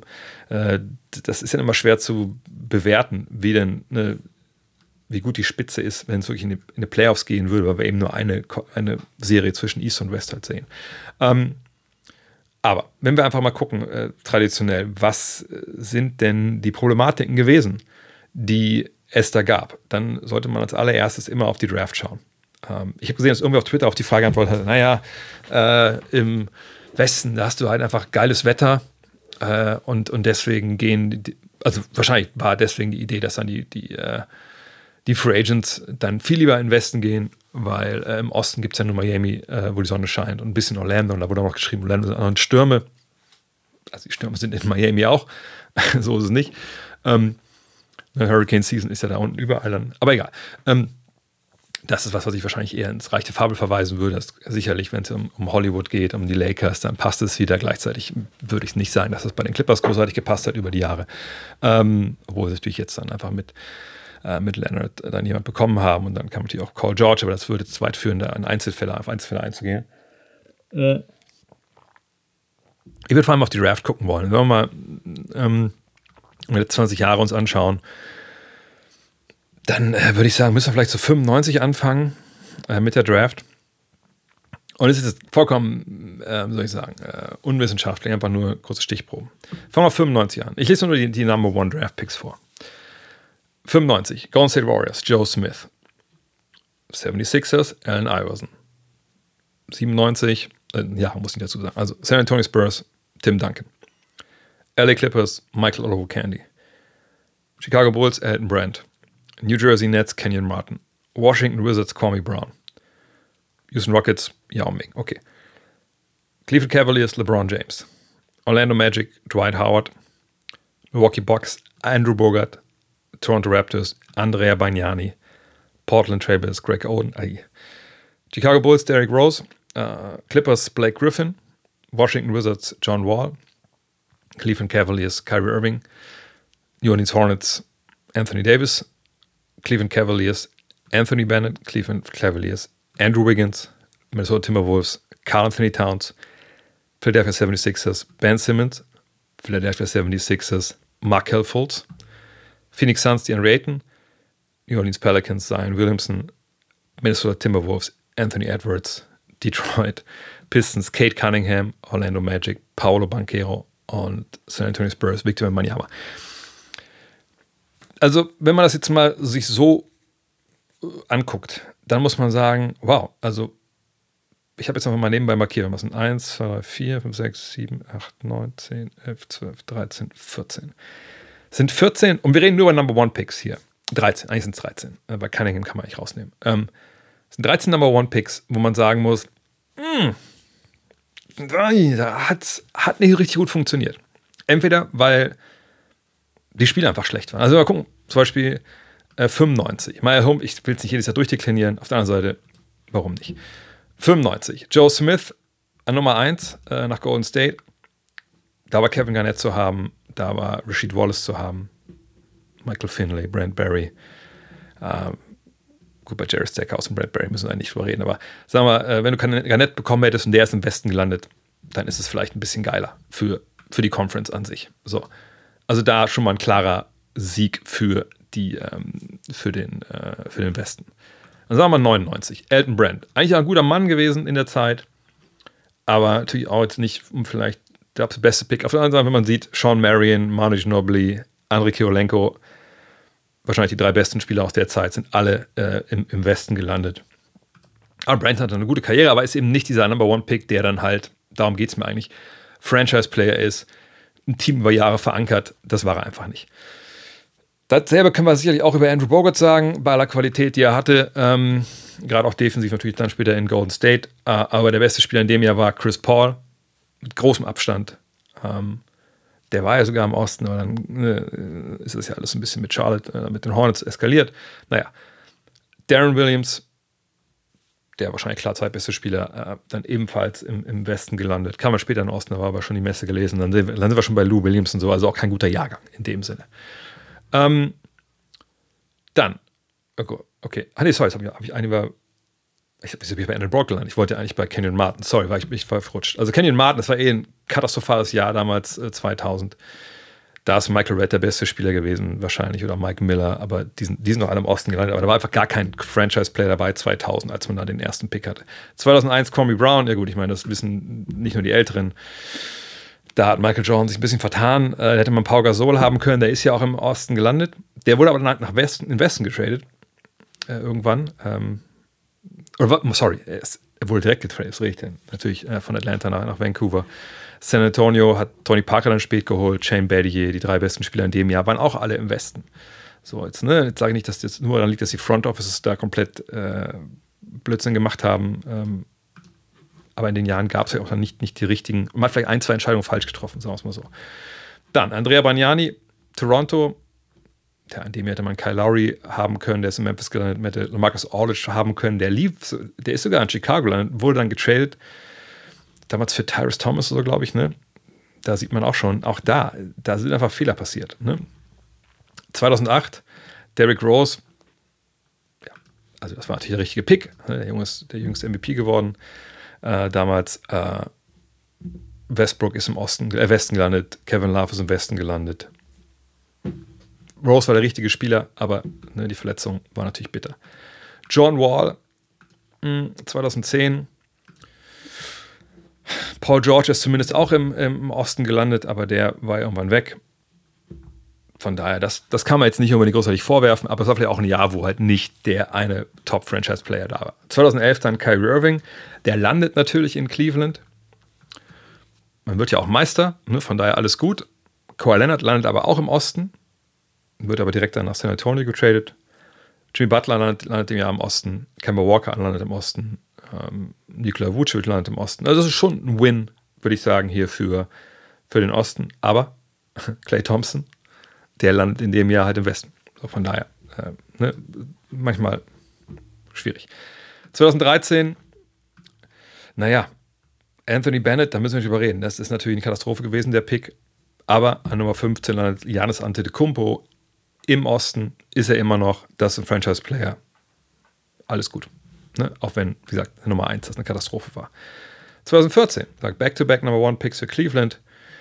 Andrew Wiggins ist mittlerweile auch im, im Westen unterwegs, genau wie Nikola Jokic. Gut, er wurde Nummer einundvierzig gedraftet, ihr kennt die Story während äh, ne, einem Taco Bell Commercial. Aber Nummer drei landet zum Beispiel Joel Embiid natürlich im Osten. Also von daher ist es auch irgendwie okay gelaufen, aber natürlich Embiid auch gerade jetzt wieder verletzt. zweitausendsechzehn, Ben Simmons. Ist noch im Osten, so wie können wir sagen. Man hätte Domantas Sabonis haben können, der wurde auch nach Orlando gedraftet, dann haben wir direkt getradet. Pascal Siakam, der ist noch im Osten. Malcolm Brogdon ist zwar jetzt weg, aber lange genug da. DeJounte Murray, der bei den Spurs gedraftet wurde, ist jetzt äh, im Osten noch. Ähm, Jamal Murray, den draften die, die, die Denver Nuggets, okay.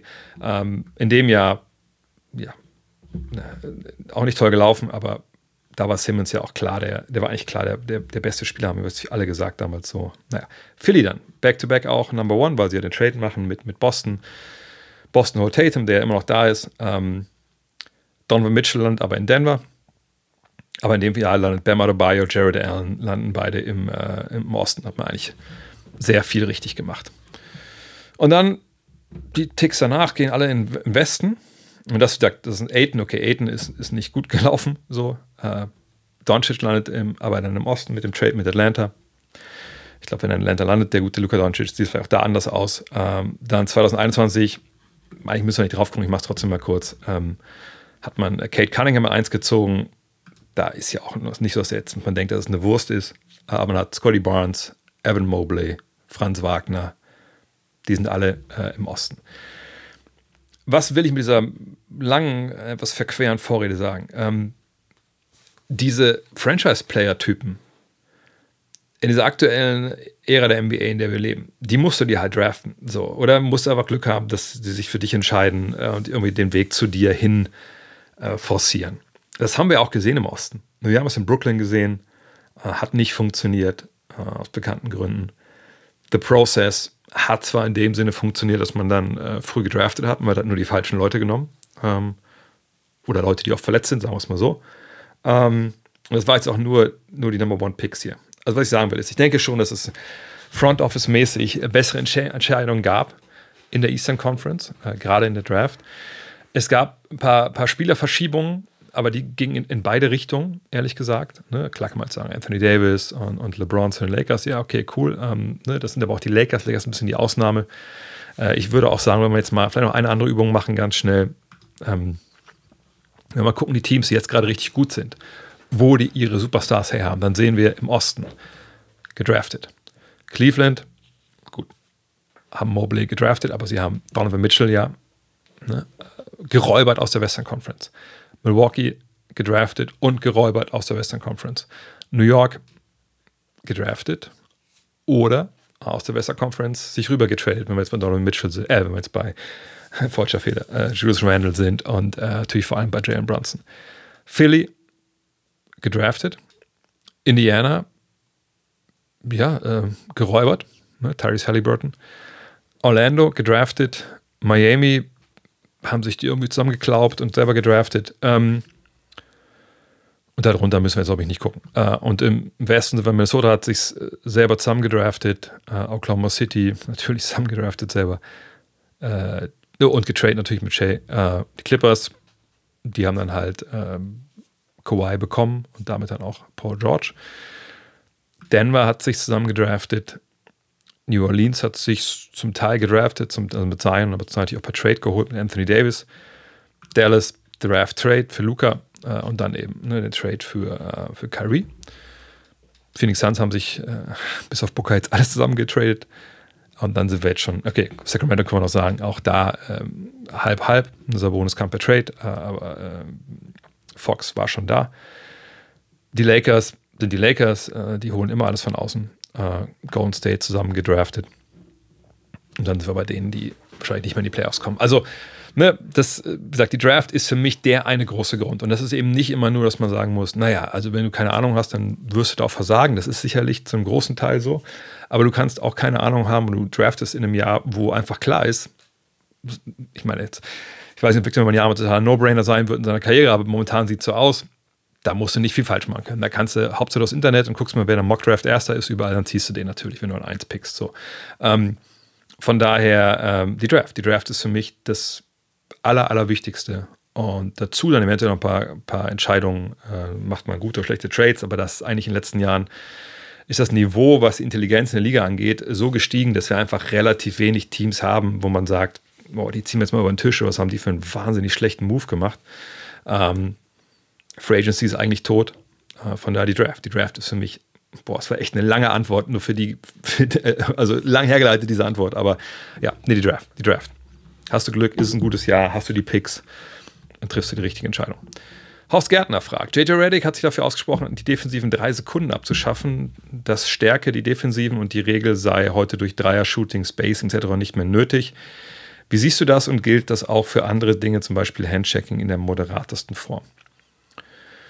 Ähm, ich sehe schon den Punkt, dass er sagt, na, wenn er unter dem Korb parkt, kann er gerne machen. Äh, wenn wir Five-Out spielen, ist uns das relativ egal, weil dann schießen wir halt die Dreier.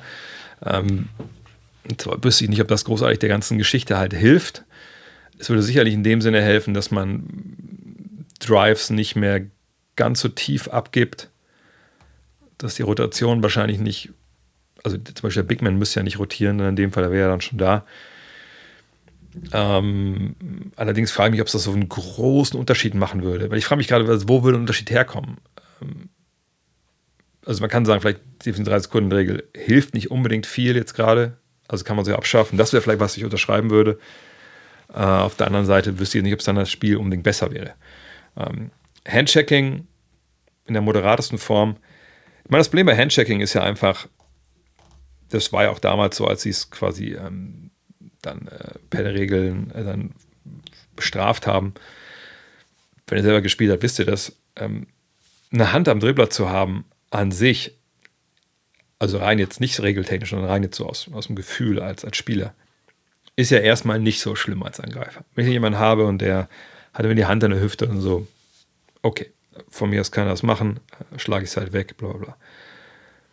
Wenn aber äh, ich bei einem Drive durch diesen, also durch diese Handfläche durch muss irgendwie und der mich halt damit auf eine gewisse Art und Weise nach rechts oder links lenken kann, dann ist es natürlich ein Problem und das sollte dann auch gepfiffen werden. Nur an welcher Stelle ist das jetzt zu viel? Also das ist ein sehr, sehr gro- großer Äh, ein großer Graubereich, wo ich nicht weiß und mir nicht zutrauen würde, zu sagen, wann, wann ist es faul und wann nicht. Ähm, und das muss man bei solchen Regeländerungen immer im Hinterkopf haben, dass man das ja auch pfeifen können muss. Und da kann man sagen, ja gut, aber da gibt es ja Messungsspielraum, das ist ja auch okay, das wollen wir ja auch. Wollen wir das wirklich? Also, äh, so wie es mir darstellt, ist bei jedem, jeder Geschichte, wo wir Messungsspielraum haben, da platzt Leuten die Hutschnur und, und die regen sich auf. Das ist nicht mehr feierlich so. Also von daher, ich weiß nicht, wie man Handchecking in moderater Form äh, dann äh, gelten lassen könnte und was das dann im Endeffekt bringt. Also, ob ich jemanden so ein bisschen an der Hüfte touchiere, bringt es wirklich was, dass die Defense besser ist. Das glaub, weiß ich nicht. Und ich weiß nicht, ob die Defensive wirklich so gestärkt ist, wenn ich jemanden in der Zone parke. Klar kann ich davon ausgehen, ich muss nicht unbedingt, oder die, die Drives an sich sind dann schwerer. Aber was ich mich immer frage ist, wir reden ja hier über die reguläre Saison. Wisst ihr, was ich meine? Also reguläre Saison, da reden wir uns drüber auf. Ach, guck mal hier, ähm, das ist mir zu viel Offensive. Ach, guck mal hier, das ist für Defense zu hart. Aber gleichzeitig sagen wir das ja in den Playoffs eigentlich nicht. Mhm. Aber warum eigentlich? Also augenscheinlich ist ja da die Defensive besser irgendwie. Liegt es daran, dass sie sich mehr vorbereiten können auf den jeweiligen Gegner? Denke ich schon. Ich denke, der Fokus ist natürlich auch ein anderer in, in den Playoffs. Das muss auch so sein, das soll auch so sein. Aber ähm, ich, mir fällt auch keine goldene Regel ein, die ich ändern würde, damit Defensive klar besser ist. Also zumindest jetzt diese beiden, weiß ich nicht, habe ich irgendwie nicht so. Ich denke eher, dass vielleicht äh, Eckendreier abzuschaffen eine Sache ist, die man wirklich überlegen sollte, weil man dann zwei Areale hat, wo der Dreier sehr kurz ist, wo man vielleicht auch nicht um die Leute hinstellen kann, die nicht so gut werfen können. Das ist ja heutzutage so, weil der Dreier sagt, dass der kürzeste auf dem Feld ist. Aber ich habe da auch, wie gesagt, keine goldene Lösung, wenn ich ehrlich bin. Und wenn es eine geben würde, glaube ich, dann hätte die N B A die auch schon gefunden. Da sind ja eine Menge smarter Leute am Start. Konter achtzehnhundertachtundvierzig fragt, warum macht Dennis Schröder die Basketball-Bundesliga so schlecht? Mit seiner Aussage nach dem Motto, so, und wenn es auf einem Bein ist, will ich mit Braunschweig Meister werden, stellt er die B B L doch so dar, als wäre es ein Spaziergang, als N B A-Profi Meister zu werden. Äh, in der B B L. Ein Ibaka zum Beispiel bei den Bayern trägt auch nicht alleine das Team zu der Meisterschaft oder andere Spieler, die mal in der N B A waren und jetzt in der B B L spielen, ist auch kein Kindergeburtstag und Schröder ist auch kein K D oder Doncic, um sowas herauszunehmen. Ich habe ehrlich gesagt diese Ausgabe, Aussagen von ihm nicht so verstanden. Ich google das gleich nochmal, ob ich noch was übersehen habe, aber jetzt die Sache mit dem Meister habe ich so gar nicht äh, verstanden. Aber äh, ich gucke nochmal, was, äh, ob das da irgendwie, wo das Zitat ist. Äh, ich finde das ehrlich gesagt jetzt gar nicht. Also ich es verstanden habe. Und vielleicht habe ich das auch falsch gesehen. Äh, dann ging es darum, dass er gesagt hat, ich möchte nochmal für Braunschweig spielen, wenn auch nur auf einem Bein. Ähm, und das heißt für mich eher so, ne, bevor meine Karriere endet, möchte ich noch mal in der Bundesliga spielen. Es ist mir wichtig, dass ich für den Verein spiele, der mich äh, groß gemacht hat, äh, dem ich zu verdanken habe, äh, dass ich ins, in die N B A geschafft habe und indem ich Gesellschafter bin, das ist quasi mein Verein. So. Ich habe kein Zitat gelesen. Sagt, vielleicht bin ich da auch, äh, da sehe ich es auch falsch, ich gucke mal, ob ich es auch nochmal finde nebenbei, äh, wo er sagt, ähm, also wenn ich nach Braunschweig komme, da spiele ich nur auf einem Bein und dann werden wir Meister. Also das kann ich mir nicht vorstellen. Ähm, wirklich nicht, zu, kann ich mir überhaupt gar nicht äh, vorstellen. Genau, hier ist so das Zitat, warte mal. Ähm, ich werde zu tausend Prozent, auch wenn es auf einem Bein ist, wieder bei den Löwen Braunschweig spielen. Äh, ich gucke, ob ich da was verpasst habe hier. Ähm. Dip, dip, dip, dip, dip. Genau, ne, also ich sehe, das ist nur das Zitat. Also wie gesagt, ich weiß nicht, wo das, diese Meinung her ist, dass er denkt, da könnte der B B L einfach alles im Grund- und Bodenspiel Meister werden.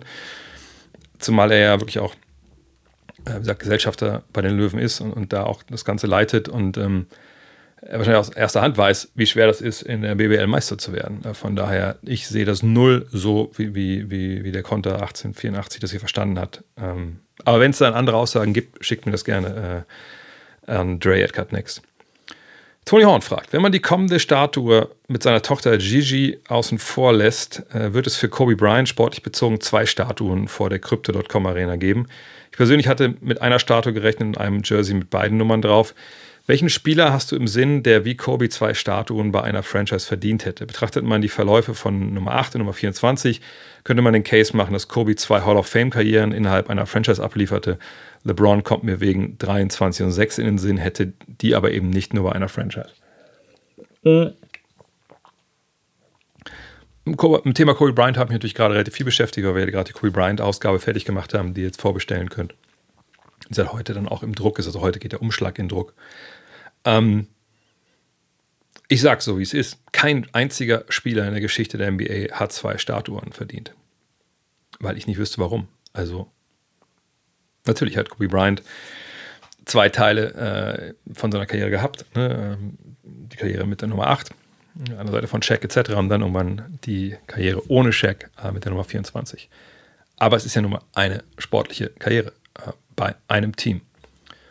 Ähm, Nur weil er jetzt zwei andere Rollen hatte, nur weil er als Spieler, der aus der Highschool kam, darf man auch nicht vergessen, eine gewissen, gewisse Lernphase hatte im ersten Teil seiner Karriere und da halt einen ultradominanten Mitspieler, der natürlich auch seine Rolle klar mitgeprägt hat.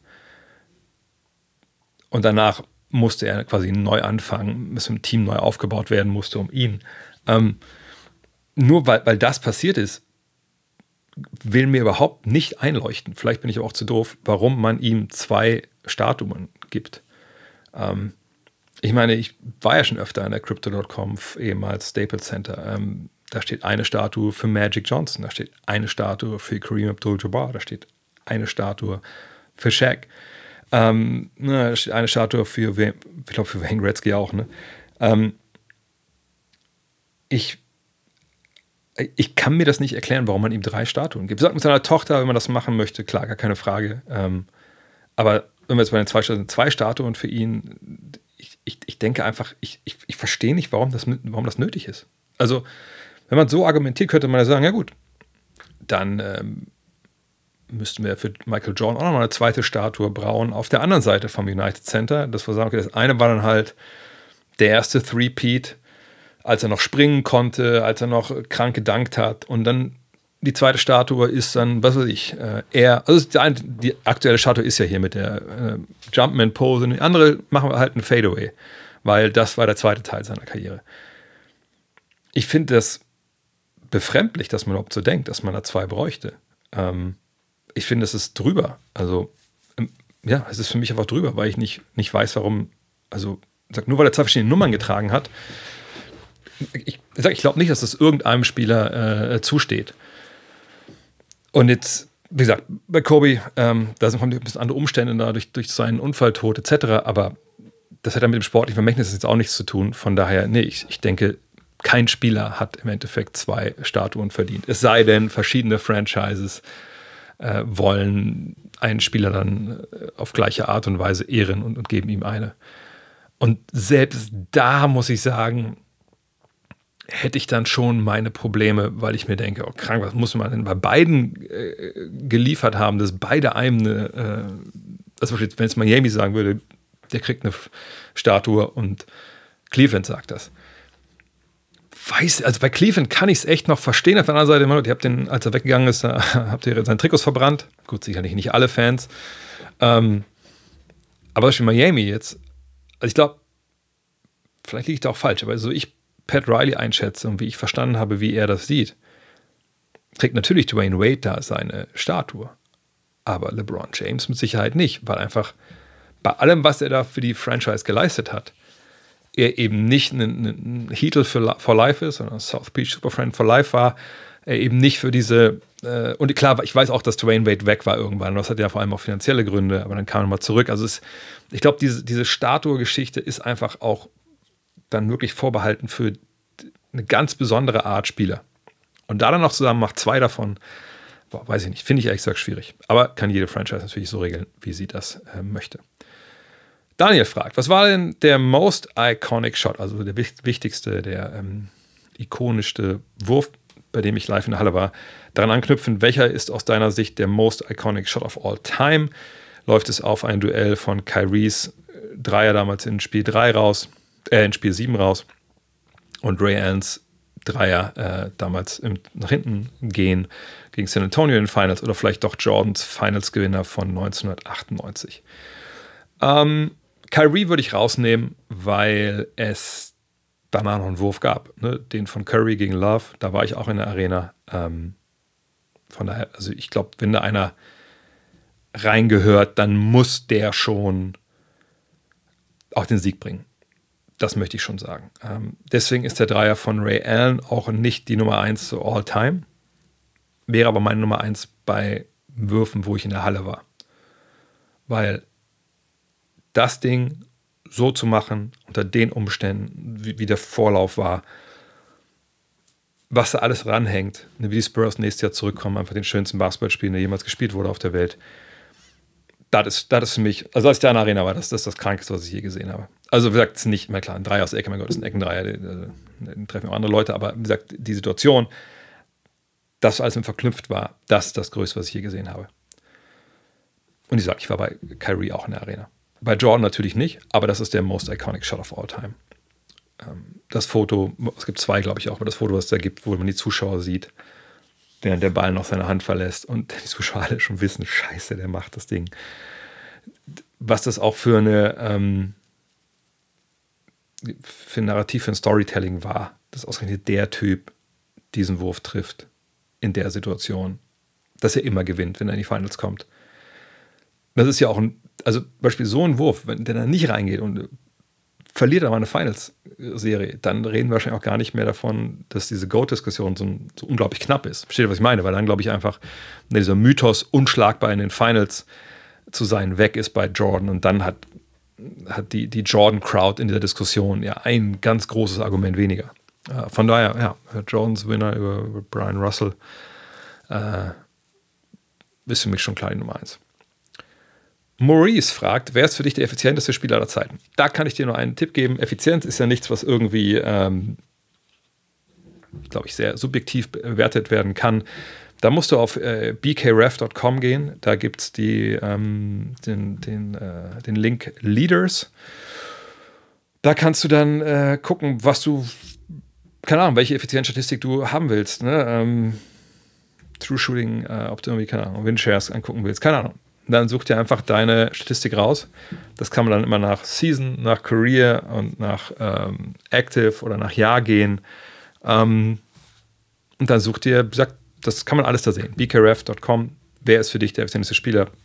Such deine Statistik raus und dann ordnest du das nach der Statistik und dann hast du die, die Antwort. Ähm, sonst, glaube ich, kann man die Frage gar nicht so wirklich beantworten, ehrlich gesagt. Dennis Seifert fragt, gemessen an heutigen Standards hat Dirk Nowitzki wohl, obwohl er ja dafür bekannt war, wenig Dreier genommen. Wie sehe das Wurfprofil und die Position von einem Dirk Nowitzki aus, der zwanzig vierundzwanzig in die Liga kommt? Die N B A allgemein wird ja immer kleiner. Wäre ein moderner Dirk direkt ein Center, der sieben bis zehn Dreier pro Partie nimmt? Ich würde nicht, würd nicht sagen, dass die N B A immer kleiner wird. Das ist einfach, glaube ich, ein Irrglaube. Sie spielt immer kleiner mit einer Five-Out, ja, quasi jetzt so als ähm, Standard, glaube ich, kann man schon so sagen. Ähm, natürlich, ne, wir sind immer auf der, in der Evolution von Skillball, äh von Smallball zu Skillball, also kleine Spieler, die viele Skills haben, zu große Spieler, die dann auch die Skills haben. Weil groß ist eigentlich im Gro- zum großen Teil immer besser defensiv. Egal. Ähm, ja, ich glaube, sieben bis zehn Dreier pro Partie, das kann man sich schon gut vorstellen. Man würde viel Pick and Roll nehmen und dann eben nicht die äh, Pick and Pop, dann aber nicht die äh, Mitteldistanzwürfe, die er früher mit Steve Nash zum Beispiel genommen hat, sondern dann würde er halt eher wirklich ähm, dann aus der Dreierdistanz halt werfen, einfach weil das mittlerweile ja auch der Forschung ist, dass die Dreier besser sind als die langen Zweier. Er würde aber natürlich trotzdem lange Zweier nehmen, also gerade der spätere Dirk, der dann ja da auch dann sehr, sehr, sehr, sehr, sehr, sehr effizient aus der äh, Entfernung halt war. Ähm, und wie gesagt, die Superstars werden immer äh, Mitteldistanz auch Würfe nehmen müssen, einfach weil man die sich dann kreieren kann. Ähm, Center, er würde jedenfalls nicht auf der drei spielen, wie das damals unter Don Nelson noch stellenweise war. Ähm, Center, ja, Center, glaube ich, kann man das, also ihn jetzt noch an eine Seite zu stellen, Twin Tower mäßig. Ich meine, klar, die, wenn wir jetzt gucken, was ist denn, man könnte sich an den besten äh, langen Dreierschützen aller Zeiten orientieren, an Karl Anthony Towns. ähm, der macht das ja auch neben äh, Rudy Gobert. So eine Rolle, aber kann man natürlich auch nur dann äh, einnehmen, wenn es jemanden wie Rudy Gobert im Team gibt. Also sowas könnte man natürlich auch machen, aber in der Regel würde ich sagen, man würde ihn wahrscheinlich ähm, auf Center spielen lassen. Dann mit äh, guten drei D-Kandidaten neben ihm, damit er da einfach äh, auch so ein bisschen defensiv dann ähm, ja, ein bisschen Punch neben sich hat, wie es ja später auch dann mit Tyson Chandler als Center war.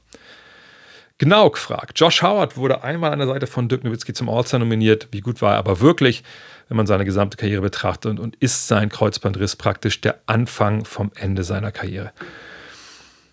Naja, Josh Howard war jemand, der heute in der heutigen N B A sicherlich gewisse Probleme hätte. Ähm, damals hat er es aber ganz gut gemacht. Allerdings auch nicht über, über Ewigkeiten hinweg, aber in den Jahren, wo es dann gut lief, so von zweitausendsechs bis zweitausendneun, da war er wirklich, da war es ein guter Typ. Ne? Äh, allerdings Dreierschütze, er hat ein Jahr äh, mal dreiundvierzig Prozent getroffen. Da hat er aber auch nur eins Komma eins Dreier genommen. Dann im Jahr drauf drei Komma vier Dreier, da waren es achtunddreißig Komma fünf. Danach war es aber auch vorbei. Das war das einzige Jahr, wo er auch All-Star war.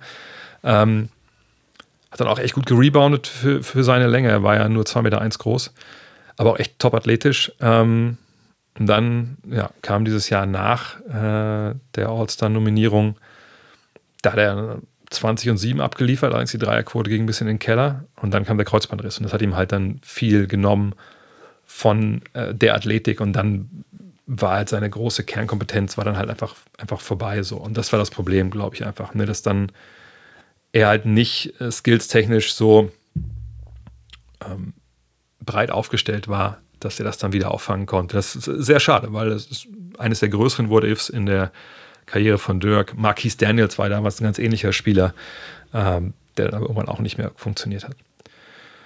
Sportfanatic fragt, im Fußball sind Konkurrenzprodukte wie die Baller League oder, oder die Kings League auf, einem, auf dem Vormarsch und überzeugen mit einer erfrischenden neuen Spielidee im Vergleich zum normalen Fußball. Wäre sowas auch im Basketball möglich? Es gibt ja die Big Three, ähm, eine Liga von Ice Cube, die, die spielen im Sommer. Ähm, ja, aber ich weiß eigentlich nicht, ob die Ball, ich weiß, was die, was die Baller League ist, diese Hallengeschichte da.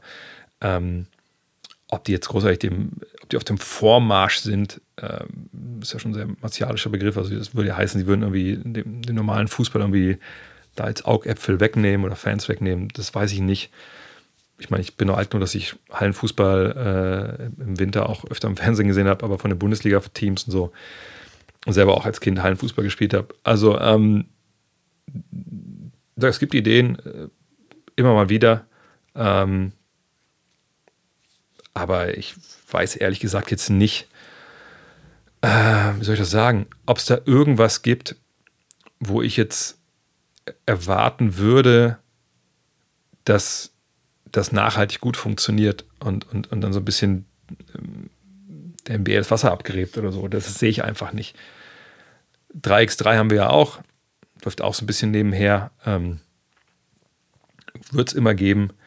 Äh, allerdings, wie gesagt, wo, also man spielt ja schon Basketball in der Halle. Wo soll man, also, wo soll, also die einzige Möglichkeit, die es gibt, zum Beispiel drei gegen drei, zwei gegen zwei. Da gab es immer wieder Probleme, äh, Versuche.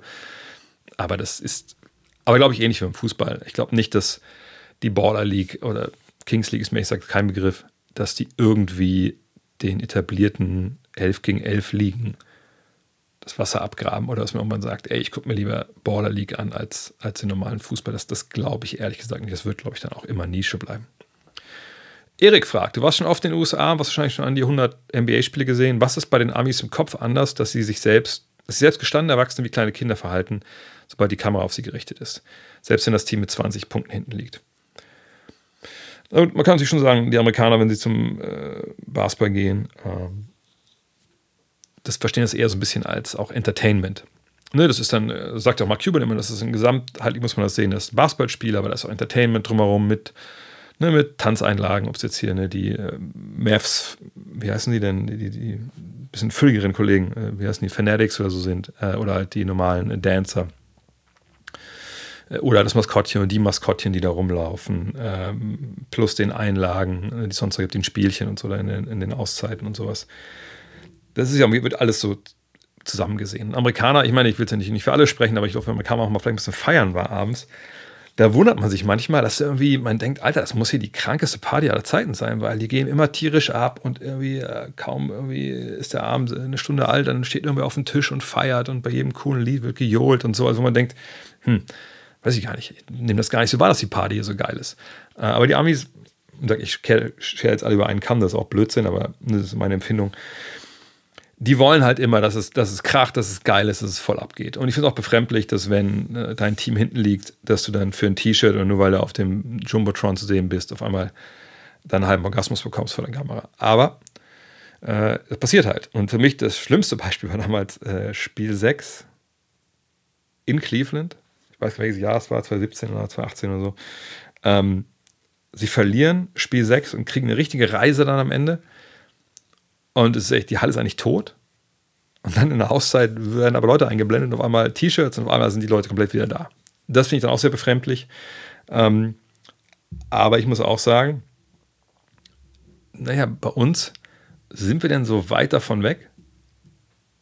Also fand jetzt zum Beispiel in, in, in München jetzt am Wochenende Top vier, ne, wenn da Leute eingeblendet wurden, da ging es dann auch ab. Gut, hat irgendein Team dann jetzt tierisch zurückgelegen und gab es da jetzt tierisch Party, das weiß ich jetzt nicht.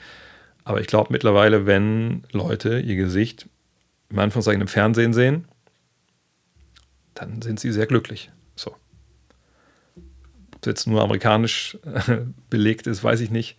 Uh, ist vielleicht eine Entwicklung generell. Um, aber ja, das ist schon manchmal befremdlich in den U S A. Okowame mit der letzten Frage für heute. Hat sich E A Sports selbst zerstört oder hat zwei K ihnen den Rang abgelaufen? Die N B A Live-Serie der frühen zweitausender fand ich ziemlich gut und habe sie lange gezockt. Ja, ich fand damals auch, ehrlich gesagt, die ersten Jahre noch, als man so ein bisschen die, als man die Auswahl hatte, zwei K ähm, oder N B A Live, fand ich N B A Live zugänglicher. Damals gab es ja auch analog so eine Diskussion. Ähm, spielt man FIFA? Oder spielt man äh, P E S, also Pro Evolution Soccer. Da dachte ich auch mal, irgendwie finde ich FIFA besser, weil dann, ne, dann drücke ich auf den Knopf, dann dribbelt er einmal so und so und bei Pro Evolution muss ich ein bisschen mehr machen. Auch da würde ich sagen, die Einsteigerhürde war niedriger und das hat mich angesprochen. Ähm, damals hatte auch ein Deutscher, wenn ich mich richtig erinnere, äh, dann einen großen Anteil an Entwicklung von äh, N B A Live. Ich müsste mal gucken, ob ich den nochmal auf... Ich habe den, glaube ich, damals mal auf Xing geaddet. Added, ähm, Wäre mal cool, mit dem zu sprechen, glaube ich. Äh, vielleicht ist das für den Sommer. Ähm, aber man hat dann schon gemerkt irgendwann, dass rein technisch und die Liebe zum Detail einfach bei zwei K einfach so unfassbar viel mehr waren. Und äh, ich weiß nicht, welches Jahr es war, aber es kam dann eben so, dass einfach irgendwann zwei K einfach wirklich so einen kranken Vorsprung rausgespielt hatte und äh, einfach auch klar die bessere Truppe war, auch klar von den N B A-Spielern viel mehr angenommen wurde. Das äh, N B A Live, ich weiß, irgendwann war ich nochmal bei der Gamescom und dann gibt es ja den öffentlichen Bereich, wo man jeder spielen kann, ne, wo man sich anstellt und so. Und dann gab es natürlich den Bereich für die ähm, Business-Leute, wo ich dann auch akkreditiert war. Und dann bin ich da äh, zu dem Stand von äh, N B A Live oder von E A und dann äh, kann man sich dann so schnell mal so in Kabinen setzen und dann muss man unterschreiben, dass man davon natürlich nichts, nichts preisgibt bis zu einem bestimmten Termin, sehr N D As. Ähm, dann kann man das Spiele an, anspielen. Ja, und dann habe ich damals gesagt, ach, komm, hier, N B A Live, klar, gerne.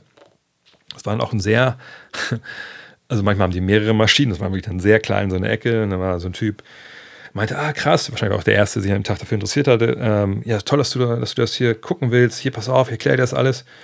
Und das, das bootet hoch und ich fange an zu zocken und denke, um Gottes Willen, das ist das Schlechteste, was ich je, je gesehen habe.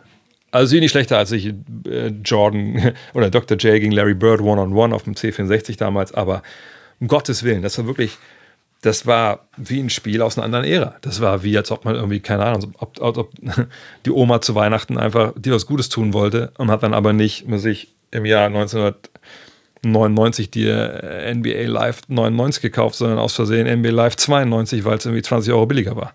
zwanzig Mark billiger natürlich damals. Ähm, Und da dachte ich mir so, oh Gott, oh Gott, oh Gott. Und das Spiel kam damals auch gar nicht raus, weil es eben so mies war. Und damals hatte N B A Live oder hatte E A, wenn ich mich richtig erinnere, auch die Rechte eigentlich noch ein paar Jahre. Ne, du musst ja die Rechte kaufen, dass du überhaupt die ganzen Namen und alles benutzen darfst, den Logos und so. Und haben dann aber kein Spiel mehr rausgebracht. Weil ein Jahr kam sogar noch dann N B A Live zusammen mit N B A Jam. Man konnte es, glaube ich, dann äh, quasi for free dazuladen. Und N B A Jam, ich bin ein Riesenfan. Und selbst das war halt scheiße und war ein Flop. Von daher, ähm, Nee, das, da hat man einfach irgendwann den Anschluss verpasst und dann war es vorbei. Und das ist es ja. Das ist ja das Schöne, wenn man eine Konkurrenz hat, die, die jetzt nicht mehr da ist, aber wenn man Konkurrenz hat, dann belebt das halt das Geschäft. Und wenn du dann zurückbleibst und eben nicht, dich nicht mitentwickelst, dann kann das auch ganz schnell gehen. Ne? Wenn es auch dann ein klares Gap da ist. Ähm, von daher, äh, ja, ein bisschen, bisschen bitter für, äh, für N B A Live, für E A, aber mit zwei K haben wir natürlich auch jemanden, der da einfach einen überragenden Job macht. Sicherlich auch da kann man immer Sachen kritisieren, keine Frage. Ähm, aber äh, ja, wahrscheinlich ist der Markt einfach auch nicht groß genug für zwei Spiele, wenn, wenn wir ehrlich sind. Ja, und das war's für heute. Ich möchte eins noch hinweisen. Und zwar haben wir gestern äh, den großen äh, Livestream gemacht. Leider Gottes dann halb parallel zum Länderspiel. Ähm, mit Jan Jagler, mit Steven Arik-Babu, mit Mita Demirel, mit Patrick Femerling, mit Joe Herber. Wen vergesse ich noch? Oh mein Gott, wen vergesse ich? Steffen Hammer hat es nicht geschafft. Ich glaube, ich vergesse niemanden. Jedenfalls könnt ihr gerne reinschalten. Gibt es bei, bei youtube.com slash drehvogt oder twitch.tv slash andrehvogt. Und natürlich, ihr könnt die Kobi-Ausgabe vorbestellen. Ihr könnt immer noch eine Klasse für sich bei uns im Shop bestellen. Ihr könnt das Abo bestellen. Bis zum ersten März geht das noch. Danach ist es weg. Bitte, wir wollen unbedingt die viertausender-Marke reißen. Wir sind bei dreitausendneunhundert. gutnextmag.de slash shop. Da könnt ihr einkaufen. Ähm, Findet ihr auch in der Folgenbeschreibung den Link. In diesem Sinne, vielen Dank fürs Zuhören. Euch ein grandioses Wochenende. Ich glaube, das war jetzt ein langer Teil, aber ich hoffe mal, das ist okay für alle. Bis dahin, bei André. Hello. Look at this. That is amazing. Thomas Wade with a steal. The emotions of Dirk Nowitzki. What he's always dreamed of.